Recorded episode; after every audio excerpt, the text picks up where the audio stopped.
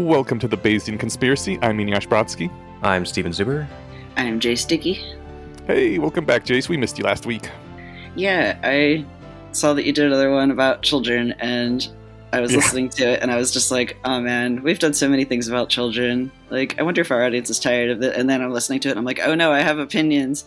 I really shouldn't bring them up again because it'll just keep going. Yeah. At, at some point, I've, I've had that situation can happen with more than one topic where at some point you're just like, you know what? I'm not changing anyone's mind anymore. I'm just got to step away for a little while. Then you can just come back to it in like six months. Then it's like kind of fresh again. But yeah, if we kept going on with it, then all the people who were children when we started that subject would have been fully adults by the time we were done with it. So Yes. well, then we can check our uh, intuitions. So, how was it? yeah, exactly. We could we can How, how was the parenting or whatever? yeah. We'll, we'll so get we're our, just got to keep this going for many, many years. yeah, a few decades. Not a big deal. Yeah. What we really need is people who are listeners right now to have children, introduce their children to the podcast, and like do the whole 20 year cycle, and then come back and ask those children how it went. Not Preferably have accepting twins and only give half of them the podcast. Yes. So nice, yes. But yeah, no, this is not a voluntary thing. They will be conscripted into the study. Oh, Spe- speaking of missing you guys, we're doing this in remote because it's been a long weekend and the commute is rough. And I'm I pushed for, can I sit at home please and save the 80 minute round trip? So yeah. if anyone enjoys the latency of of remote recording, that's what's going on. Also, thank you very much for making that trip every other week. It's, Oh, it's great. I know it's a it's a, it's a haul. No, I mean you know it, I I whenever we go anywhere on the weekends, I my wife always offers to drive, but she drives to work and I don't leave the house. So like I'm happy to get out and use my car. But yesterday we went to Fort Collins, then Colorado Springs, which ended up to being like 260 miles.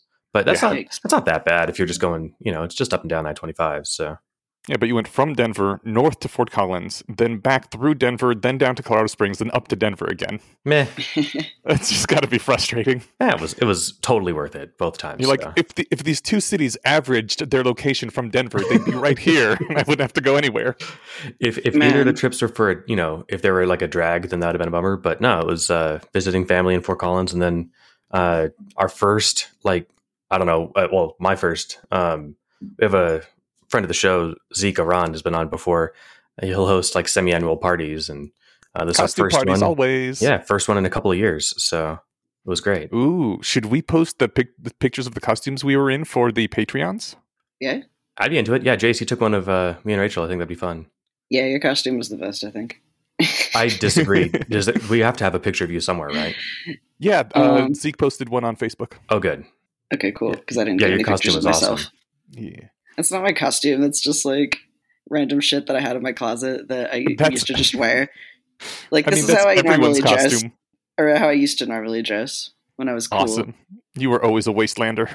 Yeah, you looked straight out of Borderlands. It was awesome. Mhm. That's what I was going for. Except I think I was going for uh, Mad Max 2 because that was the actual theme. It's kind of a loose theme.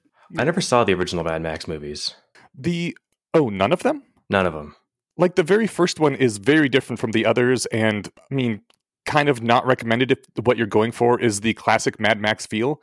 But uh, yeah, Beyond Thunderdome is just great, and the Road Warrior is pretty good too in the whole you know cheesy '80s uh, action movie with lots of great car chases way. Like it's it's worth watching. Yeah, that, I'm a that's weirdo. Kind of I enjoy. I enjoy all of them, but they are definitely different experiences. Yeah, It took them a but, I while mean, to sort of find their thing. Yeah, and you, you saw Fury Road, so it's it's a lot like Fury Road, except with far lower budget because Yeah, you know they didn't have the brand yet. It was just some guys in Australia. or, or Uh, the It's It's tech still some guys in shit. Australia. well, yes, but but with a lot more money this time. But it was with more still money. yeah, but it was still really well done. Like tons of practical effects of cars flipping and shit. It was. I don't even want to know how many stunt people's lives they put at risk doing that. Well, you know, I think that's I, just uh, what people are doing in Australia all the time anyway. that's my head headcanon. Don't prove Yeah. me wrong. I don't want to know if it's not like that. They were like, you know what? Let's go out and film our friends doing this next weekend. We can make a movie out of it. There wasn't much of a plot to the first one. It could have just been some guys hanging out in Australia. it's just your average Tuesday. Okay, so uh, let's get onto the actual podcast, which always starts with the less wrong posts. Almost always, not every time. Uh, I don't want to be technically incorrect because that's the worst kind of incorrect. Uh, kind this of like week's when we just like strongly assert, as always, which we never deviate from. Anyway, uh, we're not once. about Uh, the the post this week is fake justification is the first one. I didn't pull out very much from this one. Maybe I so I was thinking maybe I just read the one thing I did pull out, and you guys can talk more about things that you thought or pulled out or whatever. Yeah. Sure. Okay, basically, fake justification is um, yelling at clouds, uh, telling people not to uh, say that they have justified something when they didn't actually really justify it at all. They already had a preconceived notion. Very similar to writing the bottom line that we talked about a few months ago. The quote I pulled out was Many Christians who've stopped really believing now insist that they revere the Bible as a source of ethical advice. The standard atheist replies given by Sam Harris You and I both know that it would take us five minutes to produce a book that offers a more coherent and compassionate morality than the Bible does. Similarly, one may try to insist that the Bible is valuable as a literary work, then why not revere Lord of the Rings, a vastly superior literary work? Um, and that that was basically his example of you know people are trying to justify why they still like the Bible with all this other stuff like it's just got ethical frameworks or it's got, got good literary value and that's obviously not their real justification because when you examine it for even five minutes you're like this is complete bullshit. I have to say, I think it's a fascinating anthropological book. I wouldn't say that it's a very good piece of literature. No. In fact, it's a really boring and sometimes completely baffling piece of literature. I tried to read, Yeah. or I didn't try to. I did, in fact, read the entire thing, and then all the uh, Dead Sea Scrolls. The they were able to- Really? well, um, I took a Bible as literature class, and as part of my literature track in college. Oh, But I like it was a requirement, but also I was kind of psyched to do it because that was during sort of the beginning of the new atheist period for me, and I was like, I've never actually read the Bible cover to cover. I'm gonna like really give it a fair shake and see if it convinces me. What if I read this and it convinces me? Maybe there's some really awesome gems of wisdom, some nuggets that I haven't just been able to pick up now. No. Yeah. I'm, there I'm was a lot of there was a lot of animal sacrifice. Yes.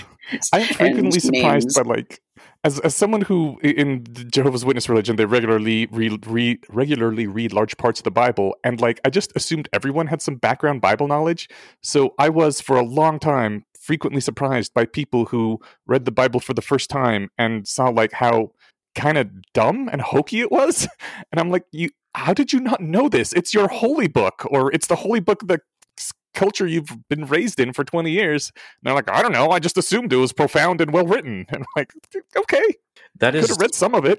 I think that is still a remarkably common thing, and and some people will, you know, like they can cite passages or something and say, yeah, that you know, and there, there are there are gems to be found for sure, Mhm. but you got to dig through a mountain of foreskins to find them, and it's like again, like like Harris in the Harris quote, you know, we could offer a more comprehensive and succinct uh, morality if that's what you're looking for, but I guess if I had to bring up anything about this this post fake justification, I I'm curious how it's different from the bottom line. I don't know. It feels very similar to me. Ex- maybe maybe this one has more emphasis on the faking justifications than the Yeah. bottom lining aspect. That's think fair. It's Yeah, just kind of taking it from another angle.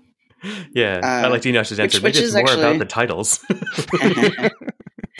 no, it's like um, when one metaphor fails to land, a different one could totally explain the same thing. Uh, not very articulate. We were just at a cool party, but uh, Phoenix was think you were explaining some programming stuff. Um, well, Phoenix is a, a web developer, like teacher for a for basically the Russian Google. They're called Yandex, and I did a like I was a um, fake student yesterday because they had to practice for te- like starting their next cohort and explaining the first project and it was actually really interesting because i had actually done the first project before but they changed it so uh, i wasn't familiar with the subject material so it was like i was a real student almost and so i was like Ooh. kind of like uh, actually like as a student i'm not sure what this terminology is like if if i'm somebody totally new to and it's uh it's it's just really funny seeing what like somebody who I guess this is actually much more inferential distances, but Hmm. it was it was interesting seeing like, can you explain that again slightly differently? No, I'm still not getting it. Can you explain that again slightly different? And it's like, oh, like the third time, like, oh, I, like that metaphor totally clicks. and now Yeah. all the other, the previous ones make sense in the light of that one. So it might Mhm. just be. I think some of the sequences are revisiting the same material for that reason, just exploring them more, creating a better model. Yeah, no, it, it rounds out the picture more, and I think too, if if I try to zoom out, you know, the difference between bottom line thinking and fake justifying is that you can you can bottom line reason and come up with a bunch of true statements that you actually believe to support the bottom line, right? But if you're using fake justifications, you've got your bottom line, but you can just fill the top of the page with bullshit. Mm. And maybe that's if there's any difference, maybe that's the difference. Because he mentioned Yeah, Sam maybe. Harris in this post, and uh, sometime in the last couple of days, he came out with an episode with uh, um, this awesome doctor guest he's had on before about uh, vaccine hesitancy, and Oh. Um, it's really you know it, it's the amicable like pol- uh, what not middle of the road because he takes a very very firm stance, but like reaching across, like trying to be open and understanding. Sam Harris that I like. trying And- to actually understand people and why they're doing these things. Yeah, I think he I think he understands them, but I think he's trying to make it so like if they're listening, they won't actually just be turned off and say, "Okay, you're a shill, fuck you."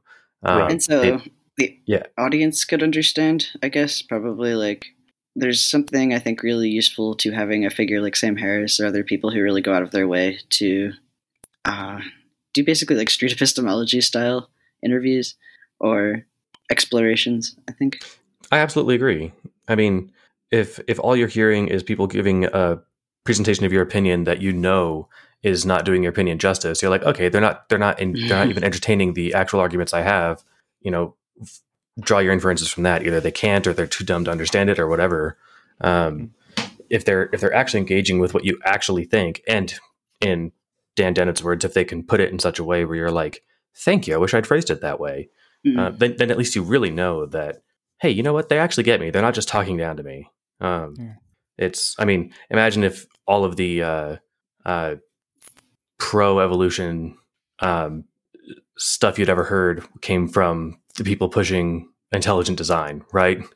Like they, Yeah. they, they would give you oh well they think you know your grandparents were apes. You've met your grandparents. They're not apes so obviously that's full of shit right? Like that so that must be what it feels like if if you're on the wrong side of an issue and all you get is being told yeah you're an idiot and you're gullible and you're you know all those things. So having Yeah. having somebody give you the principle of charity and actually reach out i think is does worlds of wonders so.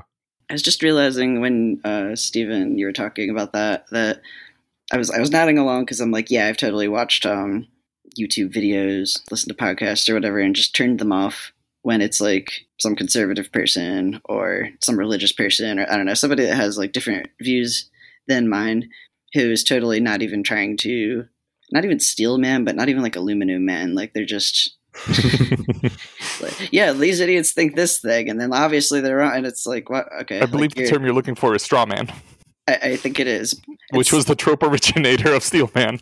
I know. I, I realized that as I was saying it, and then I was like, "There's a word for this." Anyway, well, i think that, that you, you can do with something in the middle where you're pretending to give a charitable version of the opposition but you're not really so like haven't you, you, you can have the straw man it's like so that you know they say your grandparents were apes but that's obviously not true that's the straw man and then they're like well you know they say that all of life is you know just in a few million years descended from each other but you know we never observed change in the wild that never happened you know we never we never you've never seen there are that no right fossils. right like so so that I that's think that's, that's, almost just more lying. yeah all right yeah i'm trying to find there's somewhere between straw and But no, steel. I I have Yeah, heard yeah. the uh, the weak man argument where you take the Yeah. the absolute worst example of the other side and pretend that that's like the normal example. Yeah Oh, yeah, Like you find like some really outspoken idiot on YouTube who happens to be for that cause and is like, "Look, this is what they all think," and you're like, Exactly. Yeah. "No." actually well we all hate that person Or like you know, Stalin was an atheist, and so all atheists are like Stalin. You're like, um, no. there's there's a good reason why you can't round up Stalin to all atheists. but um, I rounding up realized from that I yeah I haven't seen very many examples, and maybe they exist, of people on like the other side of rationality. Uh, maybe they don't, but like trying to do that same thing. I'd actually be really curious if uh, listeners have recommendations for. Cause I'm really interested in like kind of actually listening to what the other side of things.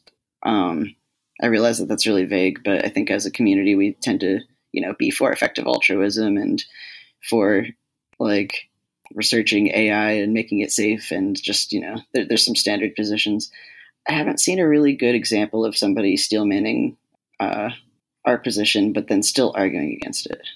I think depending on uh like how you draw the line or the circle around what is rationality. Basically, I would just if, if someone's doing a really good job, I just draw, include them in the circle, right? Um, I, I, can imagine somebody making a really sane case against. Um, oh, I don't know. I mean, I guess I'm trying to think of like non-settled issues, but like, like Julia Galef's number... the scout mindset. She she talks with uh, a lot of people in the book, and then she did a series of podcast episodes that were basically scout mindset in action, trying to figure out, um, you know, like kind of just just like an innocuous question, like that's not politically charged. Like, uh, is would it be bad if uh, Uber made their employees or was was required by law to make all of their their drivers employees? Um, like, what would the fallout of that be, and is that good or bad? So, should should grab an expert uh, advocate on either side and talk to each of them individually. And she's uncertain, which is the best place to approach these questions have, from. In fact, purchased this book and have not read it yet. So maybe uh, thanks for the recommendation. I'm gonna uh, check that. Yeah, out. you bet. The book Next. was good. I was talking about the uh, in the Rationally Speaking podcast. Um, okay. The last six or so episodes have been about things like that.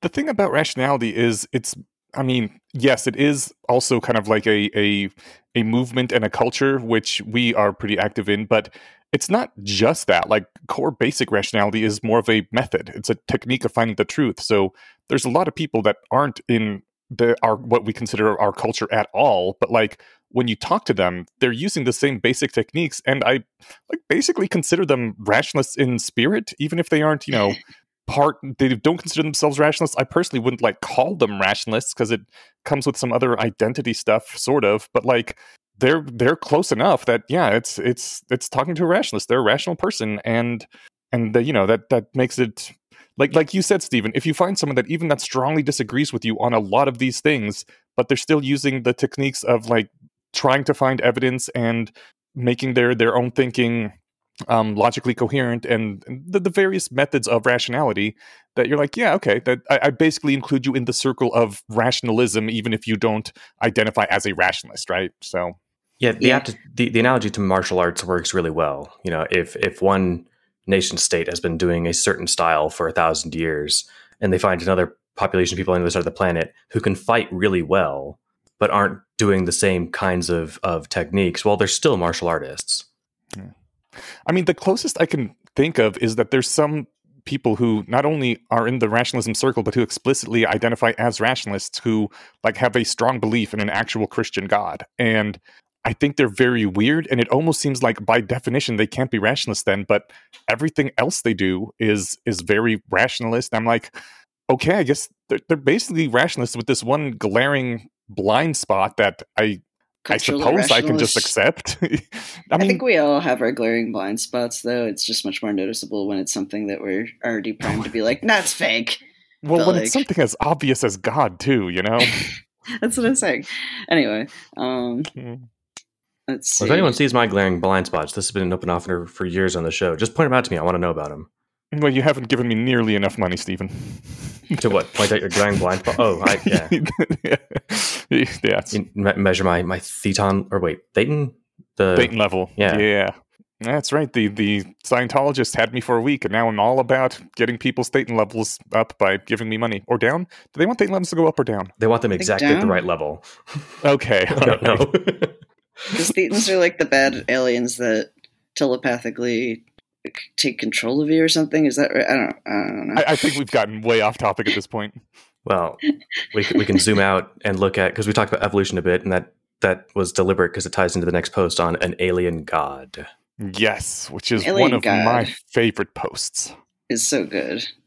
I actually have done this one in audio before, so we can link the audio in this podcast as well, so people can listen to the whole thing if they would prefer that to reading it. Awesome. Yeah. This is my favorite reading of yours of a sequence post.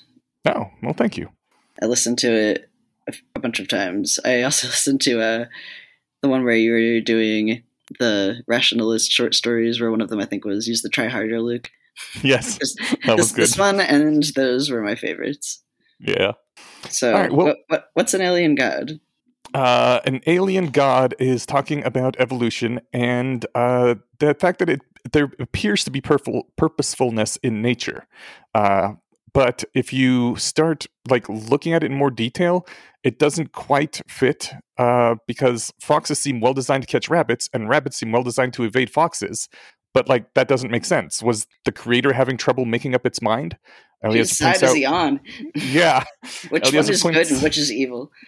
When I design a toaster oven, I don't design one part that tries to get electricity to the coils and a second part that tries to prevent electricity from getting to the coils. it would be a waste of effort. So he points out that the ecosystem would make much more sense if it wasn't designed by a single who, but by a horde of deities. this is always a compelling thing that, and this is where I, like during my New Atheism argument years, I would kind of like, th- this would be like my meet in the middle with religious people. And I'd be like, look, the argument for a conflicting pantheon is way more compelling than the argument for a single intelligent deity, right? What would they say? Uh, it would vary. I mean, it it's been so long. I imagine some right. answers were something along the lines of like, "Well, you just don't understand the mystery. We can't understand it." Um, mm. Obviously, the idea of tons of gods is, is insane, and, and you're ridiculous for entertaining it.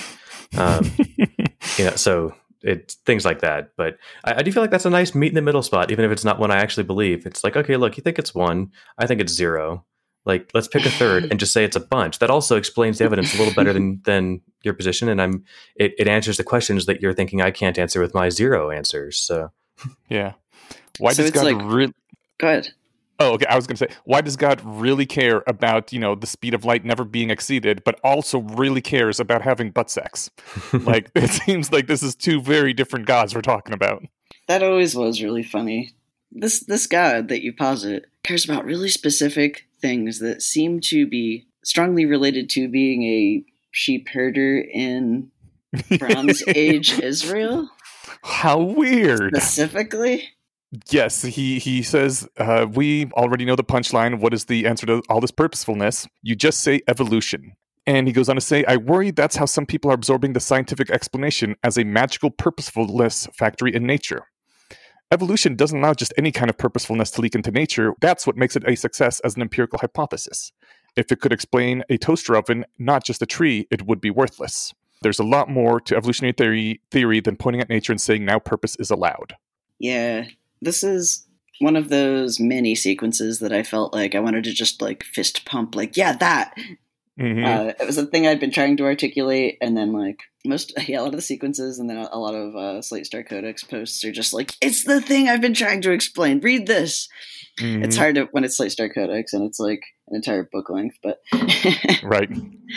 Uh, evolution. Uh, uh, one of the things that people run into, I guess, when you um, are trying to debate with theological people, is they think that if you support the theory of evolution, that means you worship the theory of evolution because I, I guess they can't really like disentangle this is an explanation for this versus this is the thing that we believe and believe with a capital B means you've got to like go to mass and say that it's great and stuff. Evolution's yeah. terrible.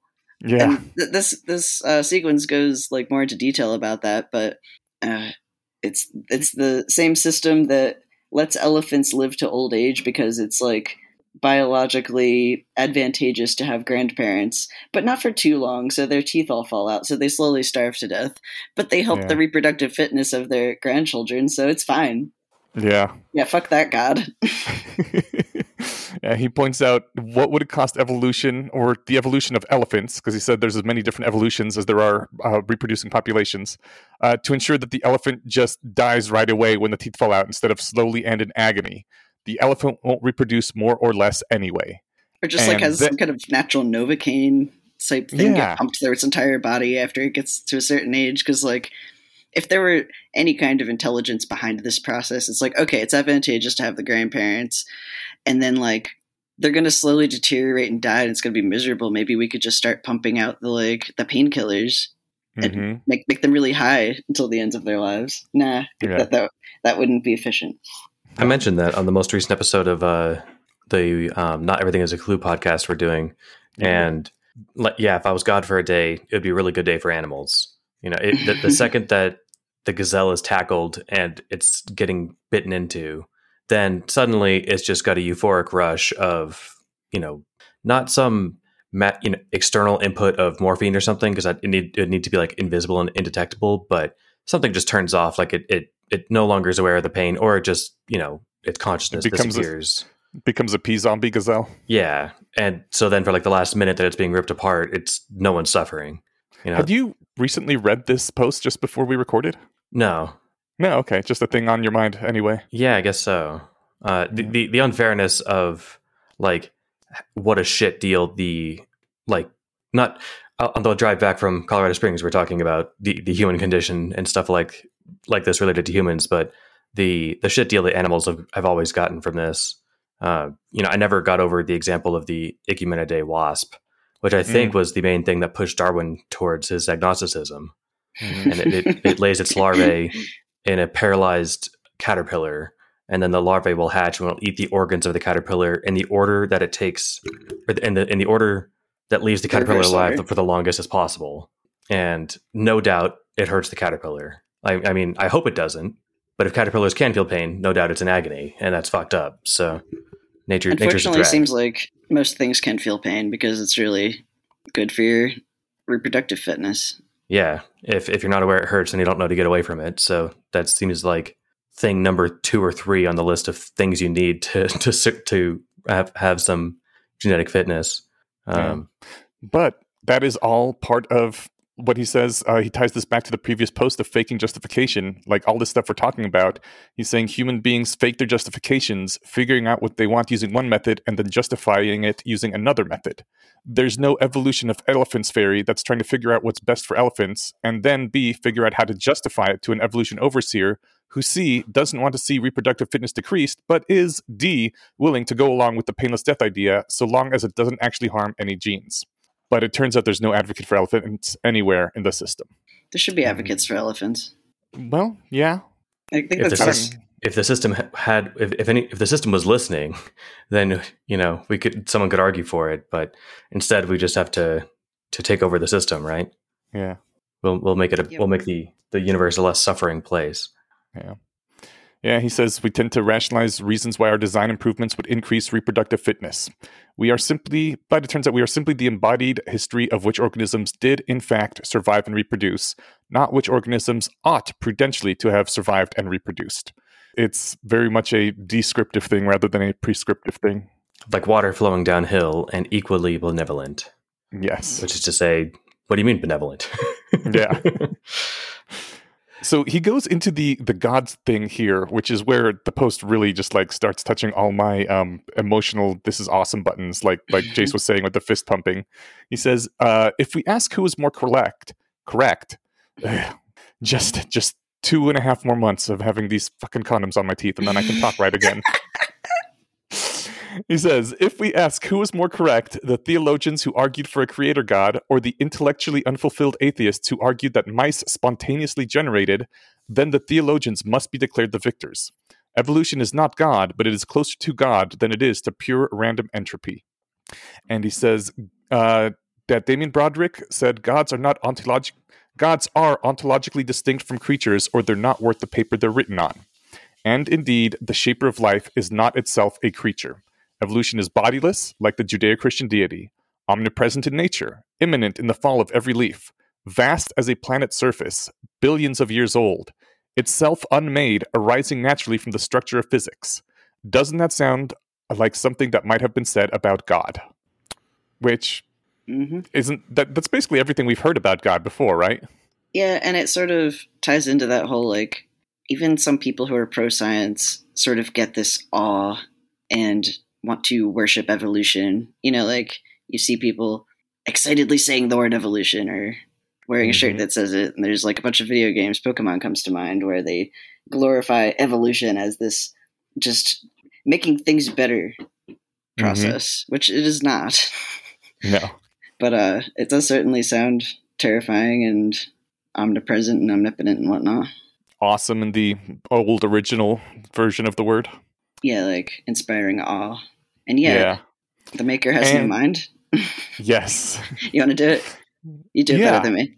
Oh, okay. Uh, and yet the maker has no mind as well as no body. In some ways, its handiwork is incredibly poor design by human standards. It is internally divided. Most of all, it isn't nice. In a way, Darwin discovered God, a God that failed to match the preconceptions of theology and so passed unheralded. Darwin discovered a strange alien God, not comfortably ineffable, but really genuinely different from us. Evolution is not a God, but if it were, it wouldn't be Jehovah. It would be H.P. Lovecraft's Azathoth, the blind idiot god burbling chaotically at the center of everything, surrounded by the thin, monotonous piping of flutes, which you might have predicted if you had really looked at nature. Seriously. Fucking fantastic. Yeah. I, I like- I, I love this post. I was one of those animal kids. I still am. I have three geckos. Um, but I was like the kid with like the bug catcher. I was I I went to my sister's soccer game one time and came back having caught a fish, and my dad was like, "What the fuck?" I was like, "Oh, I noticed that there's a lake in the middle of the woods if you walk far enough back." So I got a hook and a string and Oh And, my god. a fucking bug catcher and filled it with water. And I, it's like, uh, uh, yeah, okay. Congratulations. That's awesome. I mean, they, they were long, boring soccer games, but like, yeah. if you look at nature, it's really terrible. It doesn't seem to be like very much fun for anybody involved. Even top predators are just Yeah. like even top predators are stressed out all the time. They, they mentioned rattlesnakes uh, early on in this, where they said some people used to think that rattlesnakes evolved a rattle for the benefit of the things that are trying to avoid a rattlesnake, but that's ridiculous. And I was reminded of something I learned. We have rattlesnakes here. Uh, I see them a bit. They don't want to bite you.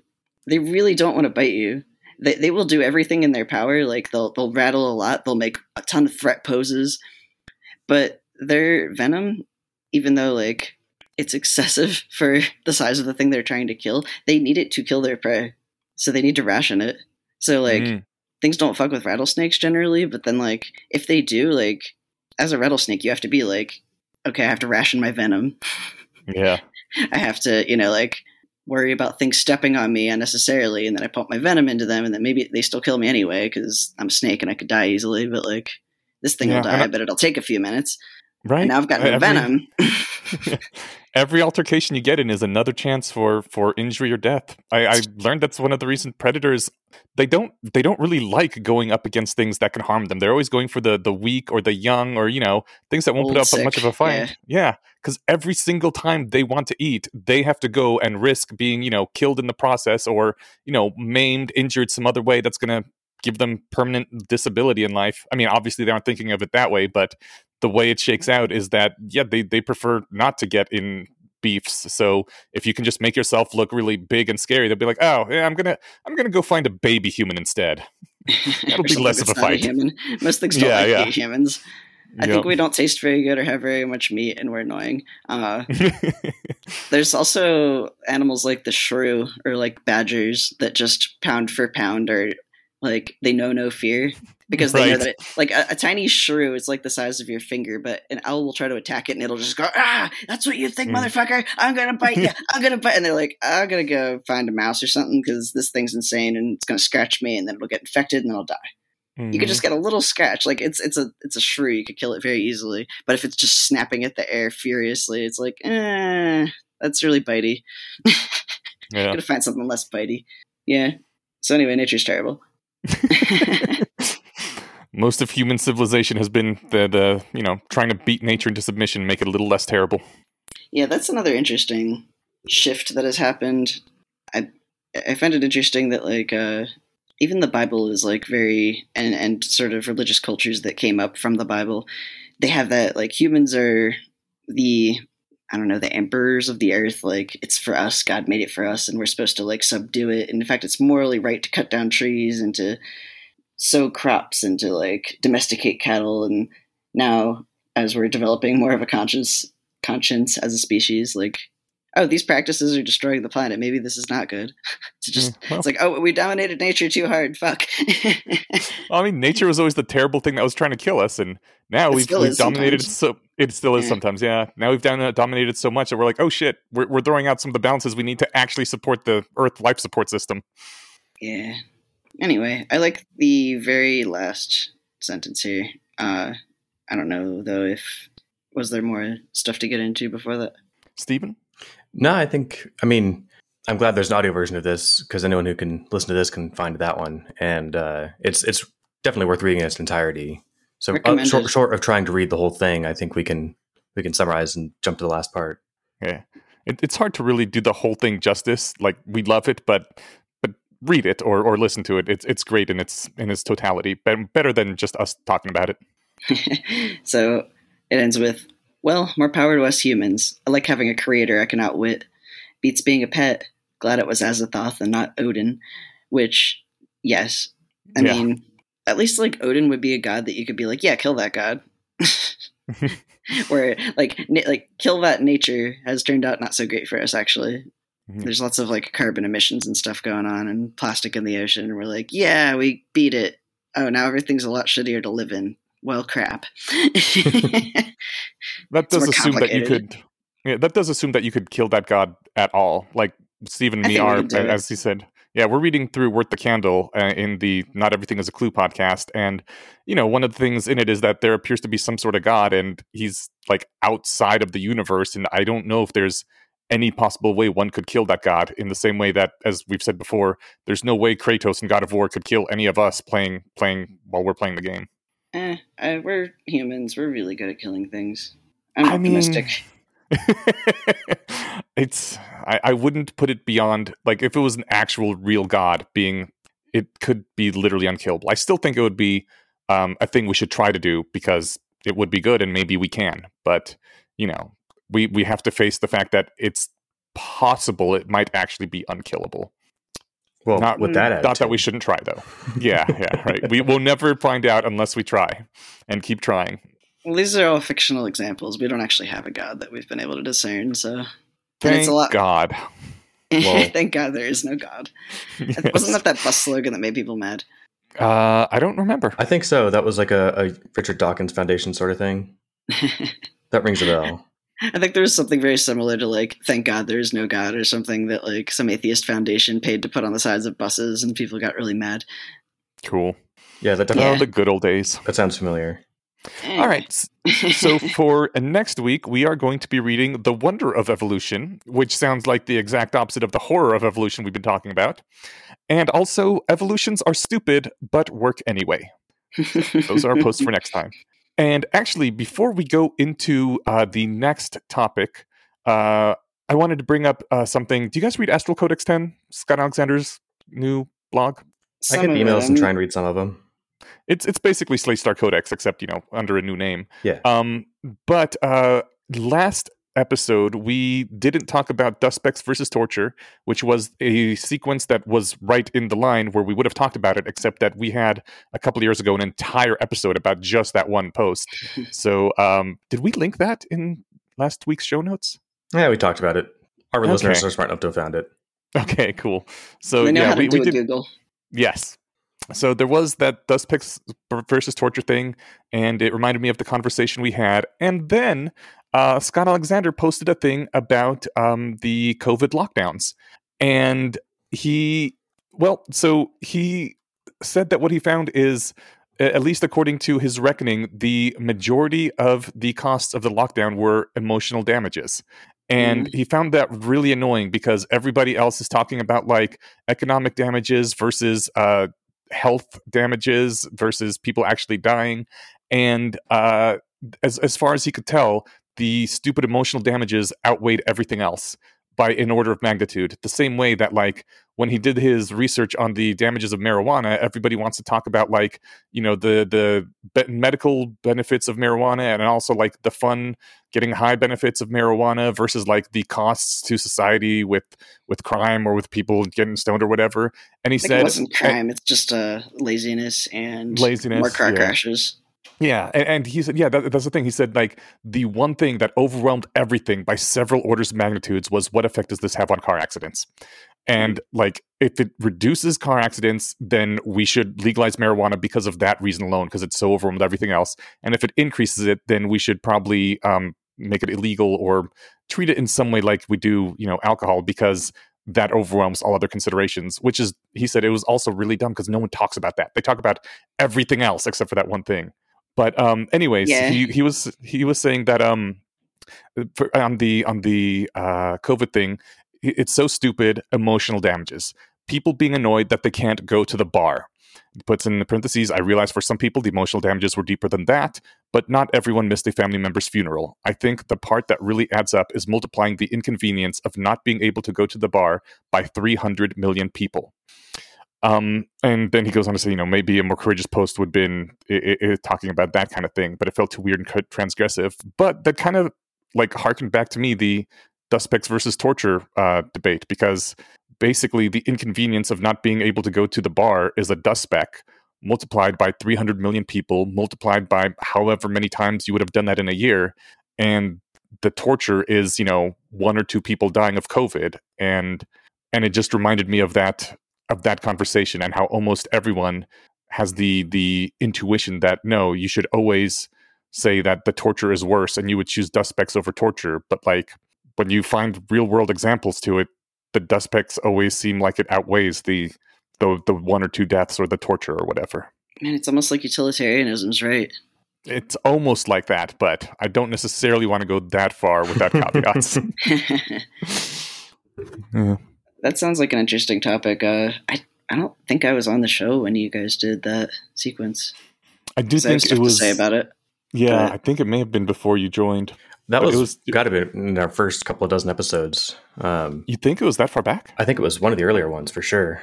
Oh, okay, cool. We could just check, but who's going to do that? So yeah, right. Typing words into your computer. Uh, what am I, a scientist? We're down to do yeah. an episode on the COVID example and revisit it if anybody wants to do that. Although there's new things we could talk about too, so I don't know. That, yeah. that might be fun. It could just be that post, but I could see it t- tying off and just our own thoughts on it too. Um, yeah. There's there's a lot to cover there, and yeah. honestly, I was going to tangent on it, but yeah, I love that idea. Let's put that on the short list. Yeah, but yeah, I, I just wanted to yeah point out that um, Scott Alexander has come out not not literally, but um, impl- implied as coming out saying that torture is better than dust specks. Hmm. Well, well, well. And having put those words in his mouth, let's ignore what I just said and jump right into our main topic. okay. Sounds like a plan. All right. So uh, you mentioned, Jace, last time you were on the podcast, the do this directives. And I don't know, it sounded kind of interesting. So uh, we went, Steven and me hadn't heard of them. So we went and looked it up and we were like, oh yeah, this is cool. Let's do let's do an episode about this. And because uh, it's it seems like a fun, cool thing to talk about. So we're gonna do that. Yeah. For those who don't know him, Derek Sivers was the guy who founded the company CD Baby. Uh, for for all you old folks out there, if you remember CD Baby, it was where you could buy a CD online from a website. What, what, what does you, CD stand for? I don't know. It's um, it's like some kind of tiny record. Ah, okay. It's like a piece of physical media that you would have anyway. Okay. um, Who has space for physical media anymore? So he was a musician, and he wanted a place to sell his CD, and found that it was really obnoxious trying as like an indie music producer to get your CD sold. Basically, like you could, if you had a record deal. You could sell it in stores and on official websites online, but other than that, there wasn't really any centralized hub for it. So he's like, "Fuck it, I'll make my own," and he made CD Baby. And then a friend saw that and was like, "Hey, could I pay you some money to put my CD on your site too?" And then hmm. more people kept doing that, and then eventually it became this thing that got quite large, and he got a lot of money from it. And now oh, he mostly, cool. uh, well, someone bought the company. Uh, I want to say it was Amazon or one of the things that ended up being big. It might have not been Amazon, but somebody bought it for lots of money, so that freed Derek up to make music and write a blog and what's the other thing he does? Uh, Read a lot of books and takes copious notes on them. He does do that. Oh, and programming. He taught himself to program and is in special interests about programming, and that's fun to read too. But I really like his um like I, I, would almost call him a philosopher. I, I really enjoy his philosophy. uh, I should say that like I could actually just summarize it from the first directive. So he's got um these six directives: how to be useful to others, how to get rich, how to thrive in an unknowable future, how to like people, what to do when you get successful, how to stop being rich and happy. Yeah. and in how to be useful to others, uh, I feel like you can kind of summarize his philosophy here with number three, which was share strong opinions.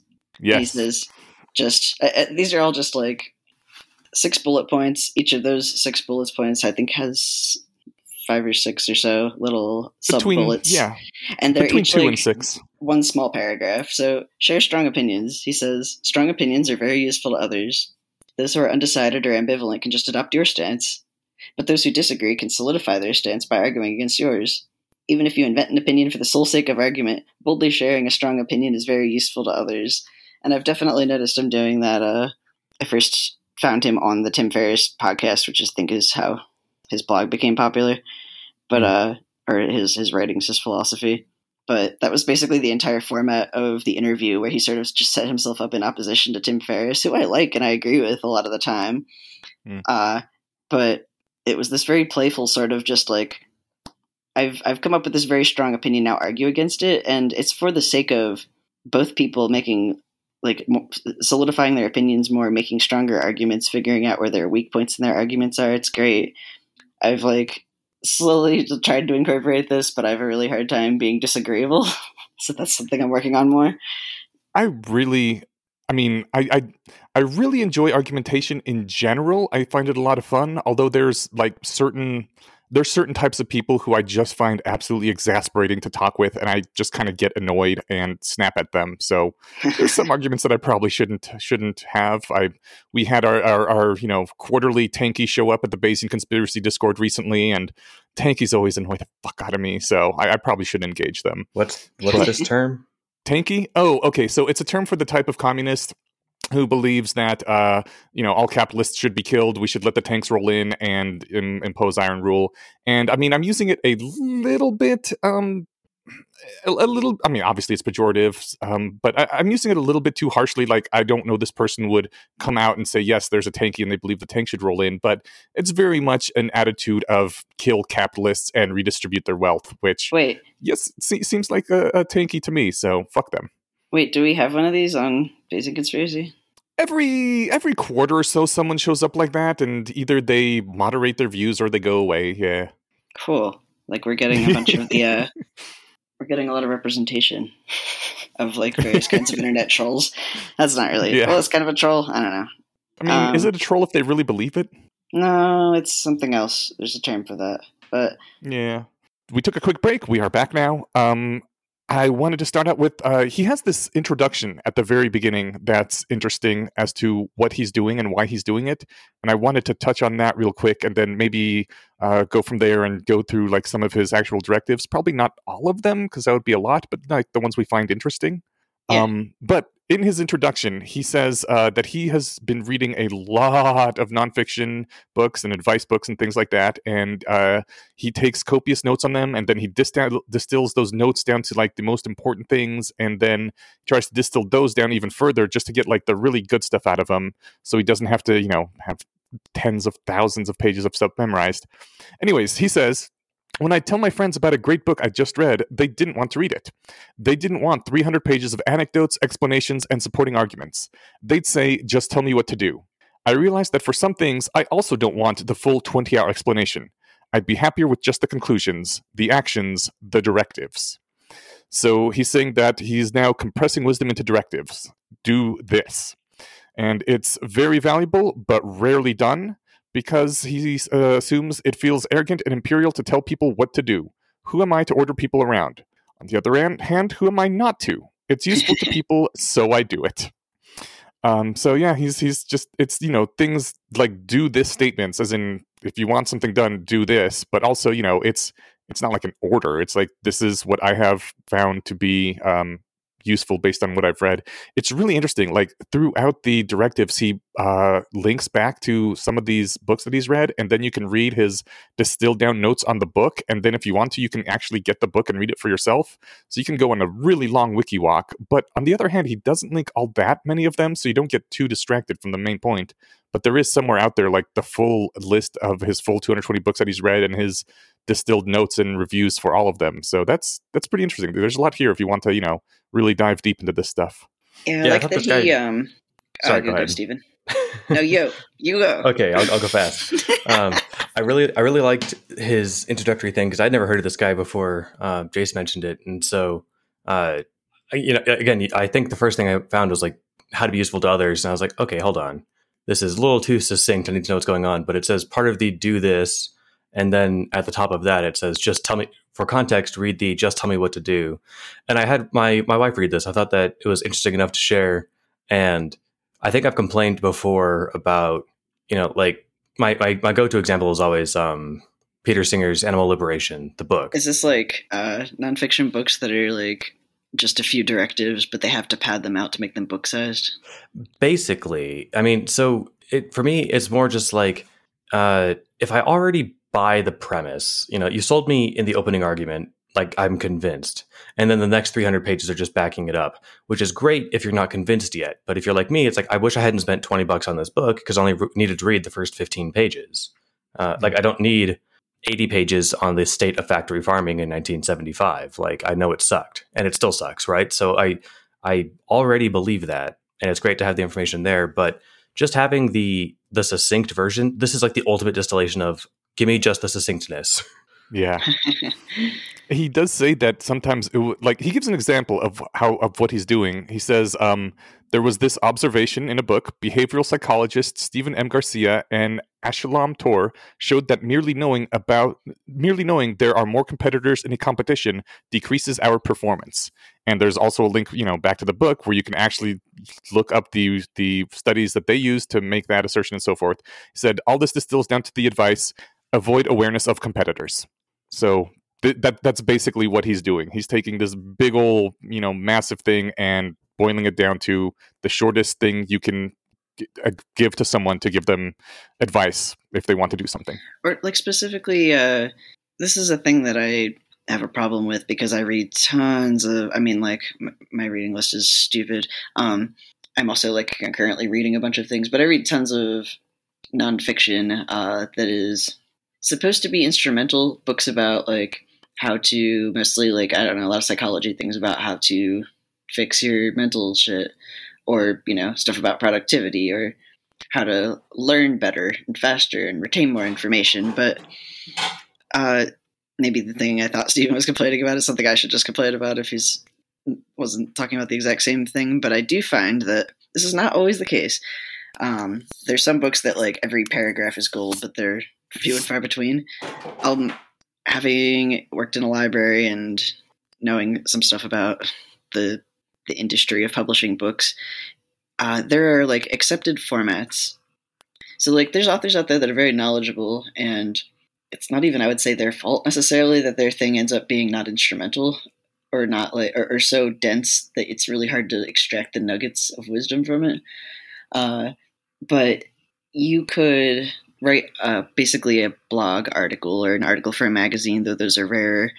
Um, or you could write a novella, but novellas kind of went away for a while and they've started to come back a little bit, but there's not really a big market for them. It's like baffling to me why there aren't more nonfiction novellas. That should be a new book category that comes out.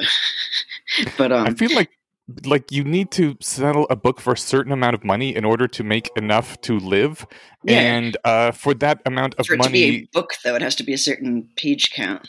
right well i mean that's the thing like people are like well if i'm paying this amount of money i want this many pages which i kind of think is dumb i would prefer It's very dumb. nowadays yeah i would prefer i would like pay more for a smaller thing that's been distilled down but like the the psychology is if i'm paying you know 14 bucks for a book it needs to be at least 300 pages long otherwise i'm being ripped off and so people pad Yeah. shit out Which is very silly because you're not paying for the size of the book. The size of the book doesn't correlate with how much wisdom it has in it, like how much or how much information. But uh, that's just you know a fact of the industry. So I really appreciate that Derek and some other people are doing this service.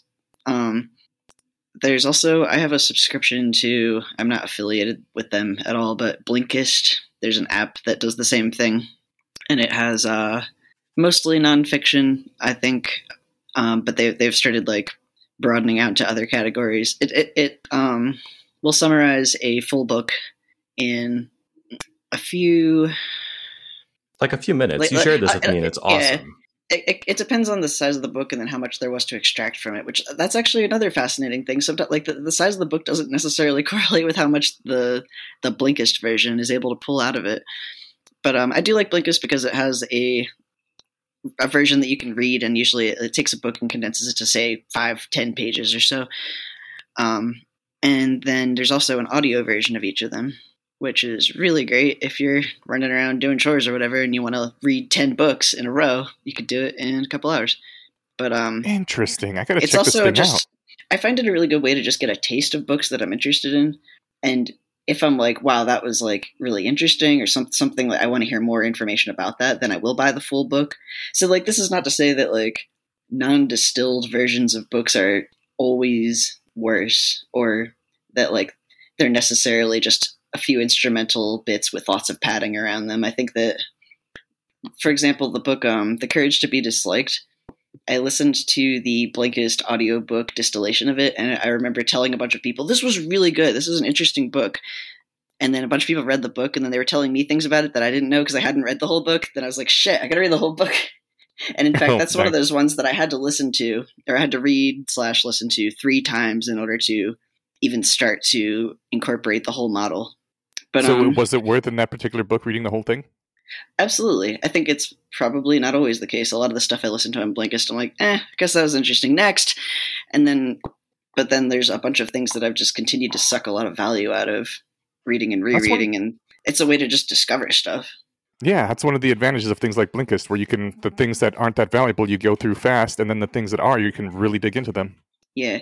I do think that a lot of um, context, like sort of the thing we were talking about with the sequences earlier, where people build that you have to sort of build a mental model that you can rotate around and figure out how all the pieces fit together when you're learning a new concept. And distillations aren't necessarily the best way to get a real solid model. I think the long, the well written, like long form books do this really well there's there'll be a chapter about this subject and they'll hammer on this subject from a bunch of different angles and you'll get a really good model of it but also that's a big time sink. And let's say that like you're It's almost like reading a whole sequence of things about a topic. yeah like i don't know. So you're, you're trying to learn more about productivity and there's just a million bajillion productivity books out there and you're just starting from zero. It's like who's an expert here?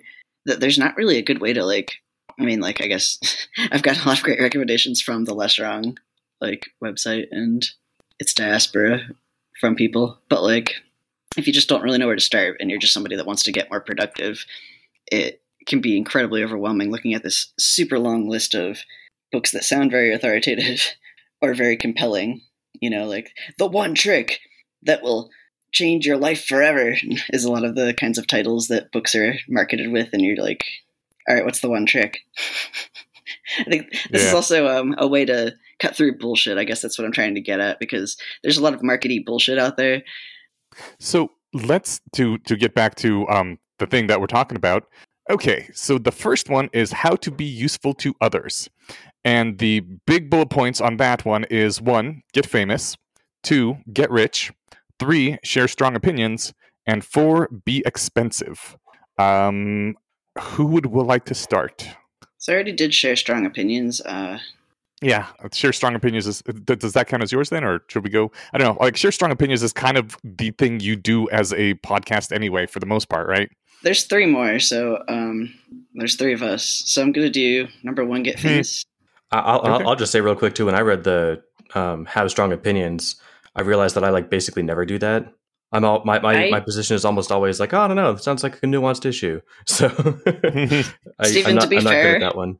I think the thing that you do is actually really useful. I've when I've not been on the podcast, or even when I have, or like I'm, I'm in a multi-way discussion. I think it's also really useful to have somebody who's aggressively neutral sometimes, just to sort of be the one who's pointing out things that don't make sense on either side, or the things that are confusing or interesting. Because, yeah, like I, I- I don't want to necessarily like say that you should stop doing that thing that you do because that's also useful. well, I, pre- I appreciate that. Actually, before we get into the details, like just just looking over this list, how how much do we agree that this is how to be useful to others? Because I was thinking, you know, I'd be seeing something like help them when they need help or be available or something, and like the things that he actually says are like, okay, I mean, you're right; those are absolutely the highest value ways to be useful to others. But holy shit, I think this is uh, another way that Derek is doing the thing of kind of being a troll in a way where it, not necessarily, but it, it's it's the it's number three. Share strong opinions. Yeah, he's not trolling. He's sharing strong opinions. I, I think that's all of these. Honestly, it's sort of like this is the best way that I know to do this. Fight me, but like in a Yeah. in a friendly way. Um, another thing I should say is if anybody likes Derek's stuff, if you email him, he writes back. Really? I mean, he's like probably a billionaire. I don't I don't know how much money he made off of CD Baby or if it's still floating him along, but he's this like unique kind of person that does just put a ton of time and effort into communicating with people. I, I like him a lot. So well, that's my shit, like. maybe we should have asked him to be on this podcast. Hey, maybe we could. I don't know Ooh. if he would, but be worth asking. So um, since there's yeah there, there's four here, so and I already did one of them. Uh, can I start with Get Famous? Sure. I mean, we- we won't- Wait, we won't you gonna have do that time. one? No, I wasn't. I, I was just going to say, like, we won't have time to go through all of these. Is the thing? There's a bunch of them, and we only have like an hour and a half. So, like, i if if it's a thing that you really want to touch on, then yes. I mean, it's quick. Get famous. Do everything Okay. in public and for the public. The more people you reach, the more useful you are. The opposite is hiding, which is of no use to anyone. I think That's I sort think of I what was, we're doing I was on going to this bring this one up podcast, I guess. That's that's why I was going to bring it up too because we're we're all doing this with you know public facing personas and um it, it it struck me as relate like th- this is the sort of thing we're already doing. Yeah. sort of. I, it, it feels like the whole. Um, so I will be the first one to admit that I have a uh, strong narcissistic streak, but the whole do everything in public and for the public sounds like something that would be hard for someone who is not already naturally narcissistic to do because, God, that's a big ask.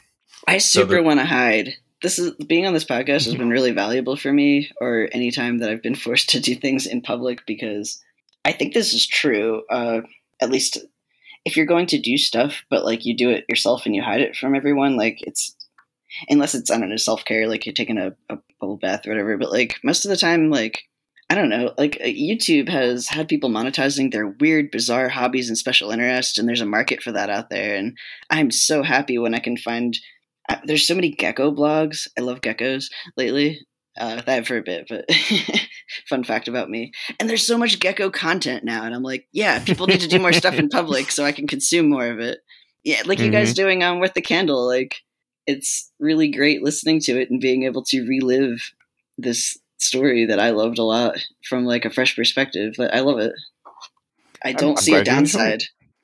Um, well, I mean, I guess the downside would be that you cannot be if you're doing everything in public and for the public, you can't be fully yourself because there's some things that you would do um for yourself that you would never do for the public. yeah, I mean, I think that's part of the nature of the distillation, where probably like I think you're supposed to sort of charitably interpret, like do everything, like probably don't like literally, you know, shave your armpits in public. I do not or- poop for the people. well, some people do. and That, that, that is a niche, but But you Dude, if you could monetize cross- that, I would. I mean, you can. I don't know if you want to, but like, th- there's some lines, you know. There, there's Yeah. reasonable lines, but yeah, you know, if you have geckos, maybe I should like make a gecko blog for my geckos, and then people can forcing pictures of them on people at the party last night. Look at my cute geckos. And it's like, uh. Oh, it was really funny talking to Charlie because Charlie's from Hawaii and was like, "Oh, those fuckers that live in your house poop on everything," and I was like, "Yeah, those guys." That's how my grandma feels Nice. about rabbits. She grew up in the middle of nowhere, Nebraska. You know, I think Uh, I mentioned her house didn't have electricity till she was a teenager. So, like, I think they grew some of their own food. She did. She wasn't my. The other side of my family is farmers, but like to them, rabbits are pests. To me, they're these delightful, just proof that God is love. You know, buzzballs that uh, Yeah. everybody should should appreciate. But there, there's my strong opinion. Bunnies are perfect. But um, yeah, I, I I like a lot of these. Um, yeah, I guess we can we can keep keep rolling through. But I, I guess oh no, I know I was going to say about your your love of geckos. Like in general, this is my my general advice to somebody who's like, oh, you know, I like doing this and it's it's kind of fun. I was like, then honestly, share it. You know, I don't. I, I would never advocate use of Twitter, but if if you if you want to do, I guess Instagram's the new Twitter, right? I unluckily, I guess I TikTok's fucking the new. Instagram. I don't know, but what, whatever the social media thing is that you want, you know, that's out there. Um, if if there's something that you like and you you like talking about it, just get online, make a profile somewhere, and start sharing stuff about it. And Mhm. it it's just it lets you have motivation to keep enjoying the thing you're enjoying, and then you get to see other people's enjoyment of the thing you're enjoying. And that's just Yeah. great. There's no downsides. Like the worst that could happen is it gets ignored, and then like then you're doing it alone anyway, which you would have been doing, right? Exactly. Okay. Okay. Uh, I did like one of these um, on this uh, page of how to be useful. Uh, if I had to pick just one, all right, I'm picking two. Take that. Um, Oh, because you said that like because I agree the way to be useful to others is like to actually help them um bullet three of get rich is once rich spend the monies that are in ways that are even more useful to people and so you know it might not be like the kind of thing of like help your friends move but it's like no when you're rich just buy move or rent movers for your friends you know yeah. so that that's one avenue of where like you're actually helping people but the other one i liked Support was all your be friends' expensive. Patreons. that's right Oh yeah. um be expensive was a fun one because uh Yeah. I I have a, a friend who he's a software engineer and he gets paid software engineer money and no one I know anyway, maybe other than him, thinks that software engineers are worth that much money. Like it's not that hard. uh, at least the level of stuff that that most of us do most of the time. Um, You'd be amazed how hard it actually is for people that have no background whatsoever. I I think that maybe my experience has been easier, not because I'm good at it, just because I've had easy jobs. But uh, You're In- also in any smart. case- like eh, that's debatable. But Okay. that, that said, there was um the, the number three of of bullet point for your uh, be expensive was uh, people who spend more for a product or service value it more and get more use out of it. And th- th- this is a great reason to advocate for a higher salary when you're being offered a job. Because if some if if, so- if you are if, if you negotiate 15% more than they offered you, suddenly they will value you more because they're spending more money on you. It's That's a good point. it, it it's kind of like it seems like it shouldn't be fair. Uh, they'll also like you know keep an eye on you, make sure you're worth that much money. But it's I think there's this kind of um, I don't know. It, if you buy a house, you suddenly justify the the use like the expense of like well now there's an HOA, of course electric electric bills and stuff, and I've got to buy my own refrigerator when it breaks. But you know I'm not renting, and so like you, you like pretend like it's a really good investment. And granted, it's possible to make money, I guess, but like because I'm spending a bunch of money on it, I'm convinced that it's like this this thing that's worth doing. When in fact, there's good reason, there's good arguments to be made about why it's not worth doing. Yeah, it's interesting that like it takes the you know be worth something to other people in a very literal sense. Like they literally will will find you more worthwhile if you cost more, and I I'd like that. It, you know, also I guess give some insights into dating. Maybe it's it's oh, no, it, yeah. it, it has a lot of knock on implications. I like this for a lot of reasons. Uh, if you charge more, it also shows that you respect yourself and your time and skills as, as slash abilities. Like you have higher self confidence. It's justified when other people will pay for you, and it also like it sort of weaponizes the sunk cost fallacy, and that's the thing that I actually enjoy when um you know it's a kind of a drag that we have all these cognitive biases, but you can totally weaponize like uh, peer pressure you know, hey, like let's do a book club to force myself to read this book and discuss it, and all, and my friends, or uh, sunk cost fallacy. I'm gonna pay twenty bucks a month or whatever for this gym membership. So I'm like, oh shit, I've got this gym membership. I got to use it, and you force yourself to go to the gym. Oh, I mean, having this podcast is kind of a way that we force ourselves both to hang out with each other and to talk about interesting things, right? Yeah, exactly. And it's great. Everybody should have a podcast, hmm but they should air it at different times uh, from ours or something. Or not, yeah. I don't know how Step off my turf, homies. listening to this in real time. Uh, all right, shall we move to a different directive? Yeah, the next one on the list is how to get rich, which was an interesting one. I basically pulled out every single one here because I thought they were all interesting. But um, let's go down the list first, and then we can pick out things that we find more, you know, to talk about. Uh, they are number one, live where luck strikes. Number two, say yes to everything. Number three, learn the multiplying skills. And he says the multiplying skills are speaking, writing, psychology, design, conversation, second language, persuasion, programming, and meditation slash focus. Number four, pursue market value, not personal value. Number five, shamelessly imitate success. Number six, be the owner, not just the inventor. And number seven, benefit from human nature. Uh, does anybody want to jump on one of these? I love all of them so much. Uh, I want to do pursue market value, not personal value, Okay. because that one was the most like puzzling for me. I think I get more value sort of out of the ones where I'm like kind of skimming through and going like, yeah, check mark, yeah, check mark, huh? This is one of the huh ones. Pursue market value, not personal value. So he says, do what pays well. Don't be the starving artist working on things that have great personal value to you but little market value. Follow the money. Tells you where you're most valuable. Don't try to make a career out of everything you love. For example, sex. and this reminds me of there was this friend I had in high school who could draw just perfectly with a ballpoint pen. You know, there's like people that are just irritating like that. I'm like a pretty good artist after having practiced a fuck ton and having a degree and stuff, but I can't do that. I have to like use geometric shapes to block everything out and perspective grids and stuff. And this kid was like, "Yeah, I think I want to be a librarian, or maybe like do finance or something." And I was just uh, mentioned that this was a kid from uh, Taiwan, where there's some different cultural values going on. But I was very baffled by this because I was like, "What the hell are you talking about? You could be a like artist for pay right now." And she's like, "But I like art. If I if I did art for money, I'd start to hate it." And sure enough, I did in Ah. fact experience that when I tried to pursue careers in places where I had passions. It can grind you down. When I worked in the video games industry, like there were long stretches where, I mean, video games had sort of been like. I, I was, you know, playing this one MMO for six years, and that was like my whole social life and how I learned things about economics and and about like social interaction and just all kinds of stuff. But like when I was working for a video games company, I stopped. Like I came home and I was like, the last thing I want to look at is another video game, and it was sad because like I wasn't enjoying video games anymore.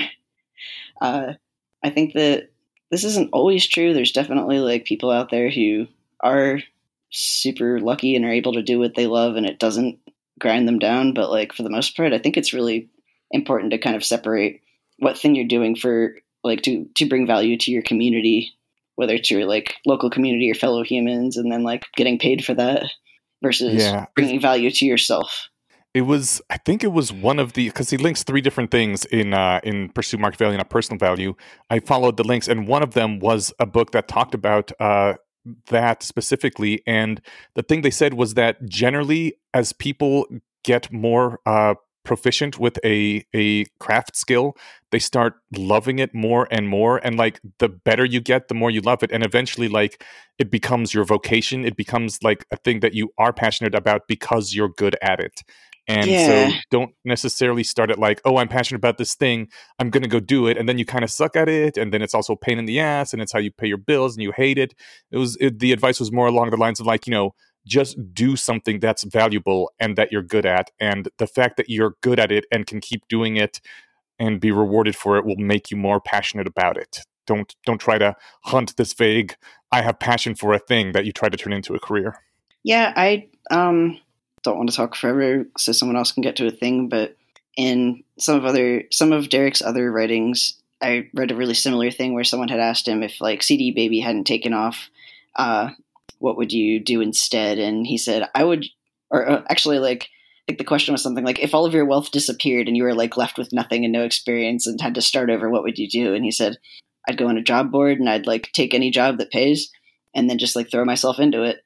And I read a lot of his other writings that talked about the value of just like learning to love what you do versus trying to do it the other way around. I think it's really common, especially in the US, where like we really have this culture of believing we can have it all in sometimes delusional and harmful ways. Like Yeah. I experienced that with uh I used to hate graphics design when I first like was learning art. I was learning fine art. I was doing acrylics and oil and charcoal and mixed media sculpture and I was like uh, people that care about fonts. And now I'm one of those people that cares about fonts. There's good fonts on this uh, website, by the way. I like the I like how clean it is. But like, I ended up by having to learn graphics design because it was what paid.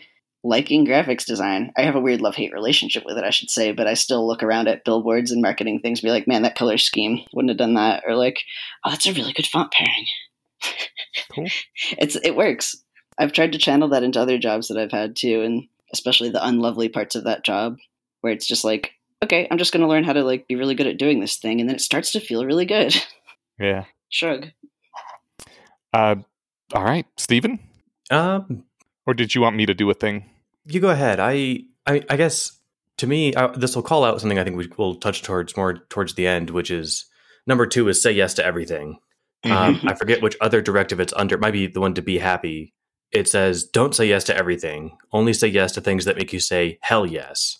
hmm And I, I Uh, like that some of these ends seem to be contradictory. There's I actually think that one specifically that. was yeah, that one specifically was underneath uh, what to do once you're rich, and yeah, he says you know you have to pivot and change your strategy or something to the, that effect. He has a whole essay about that, but uh, yeah, that's something that he gets into a lot. I don't know.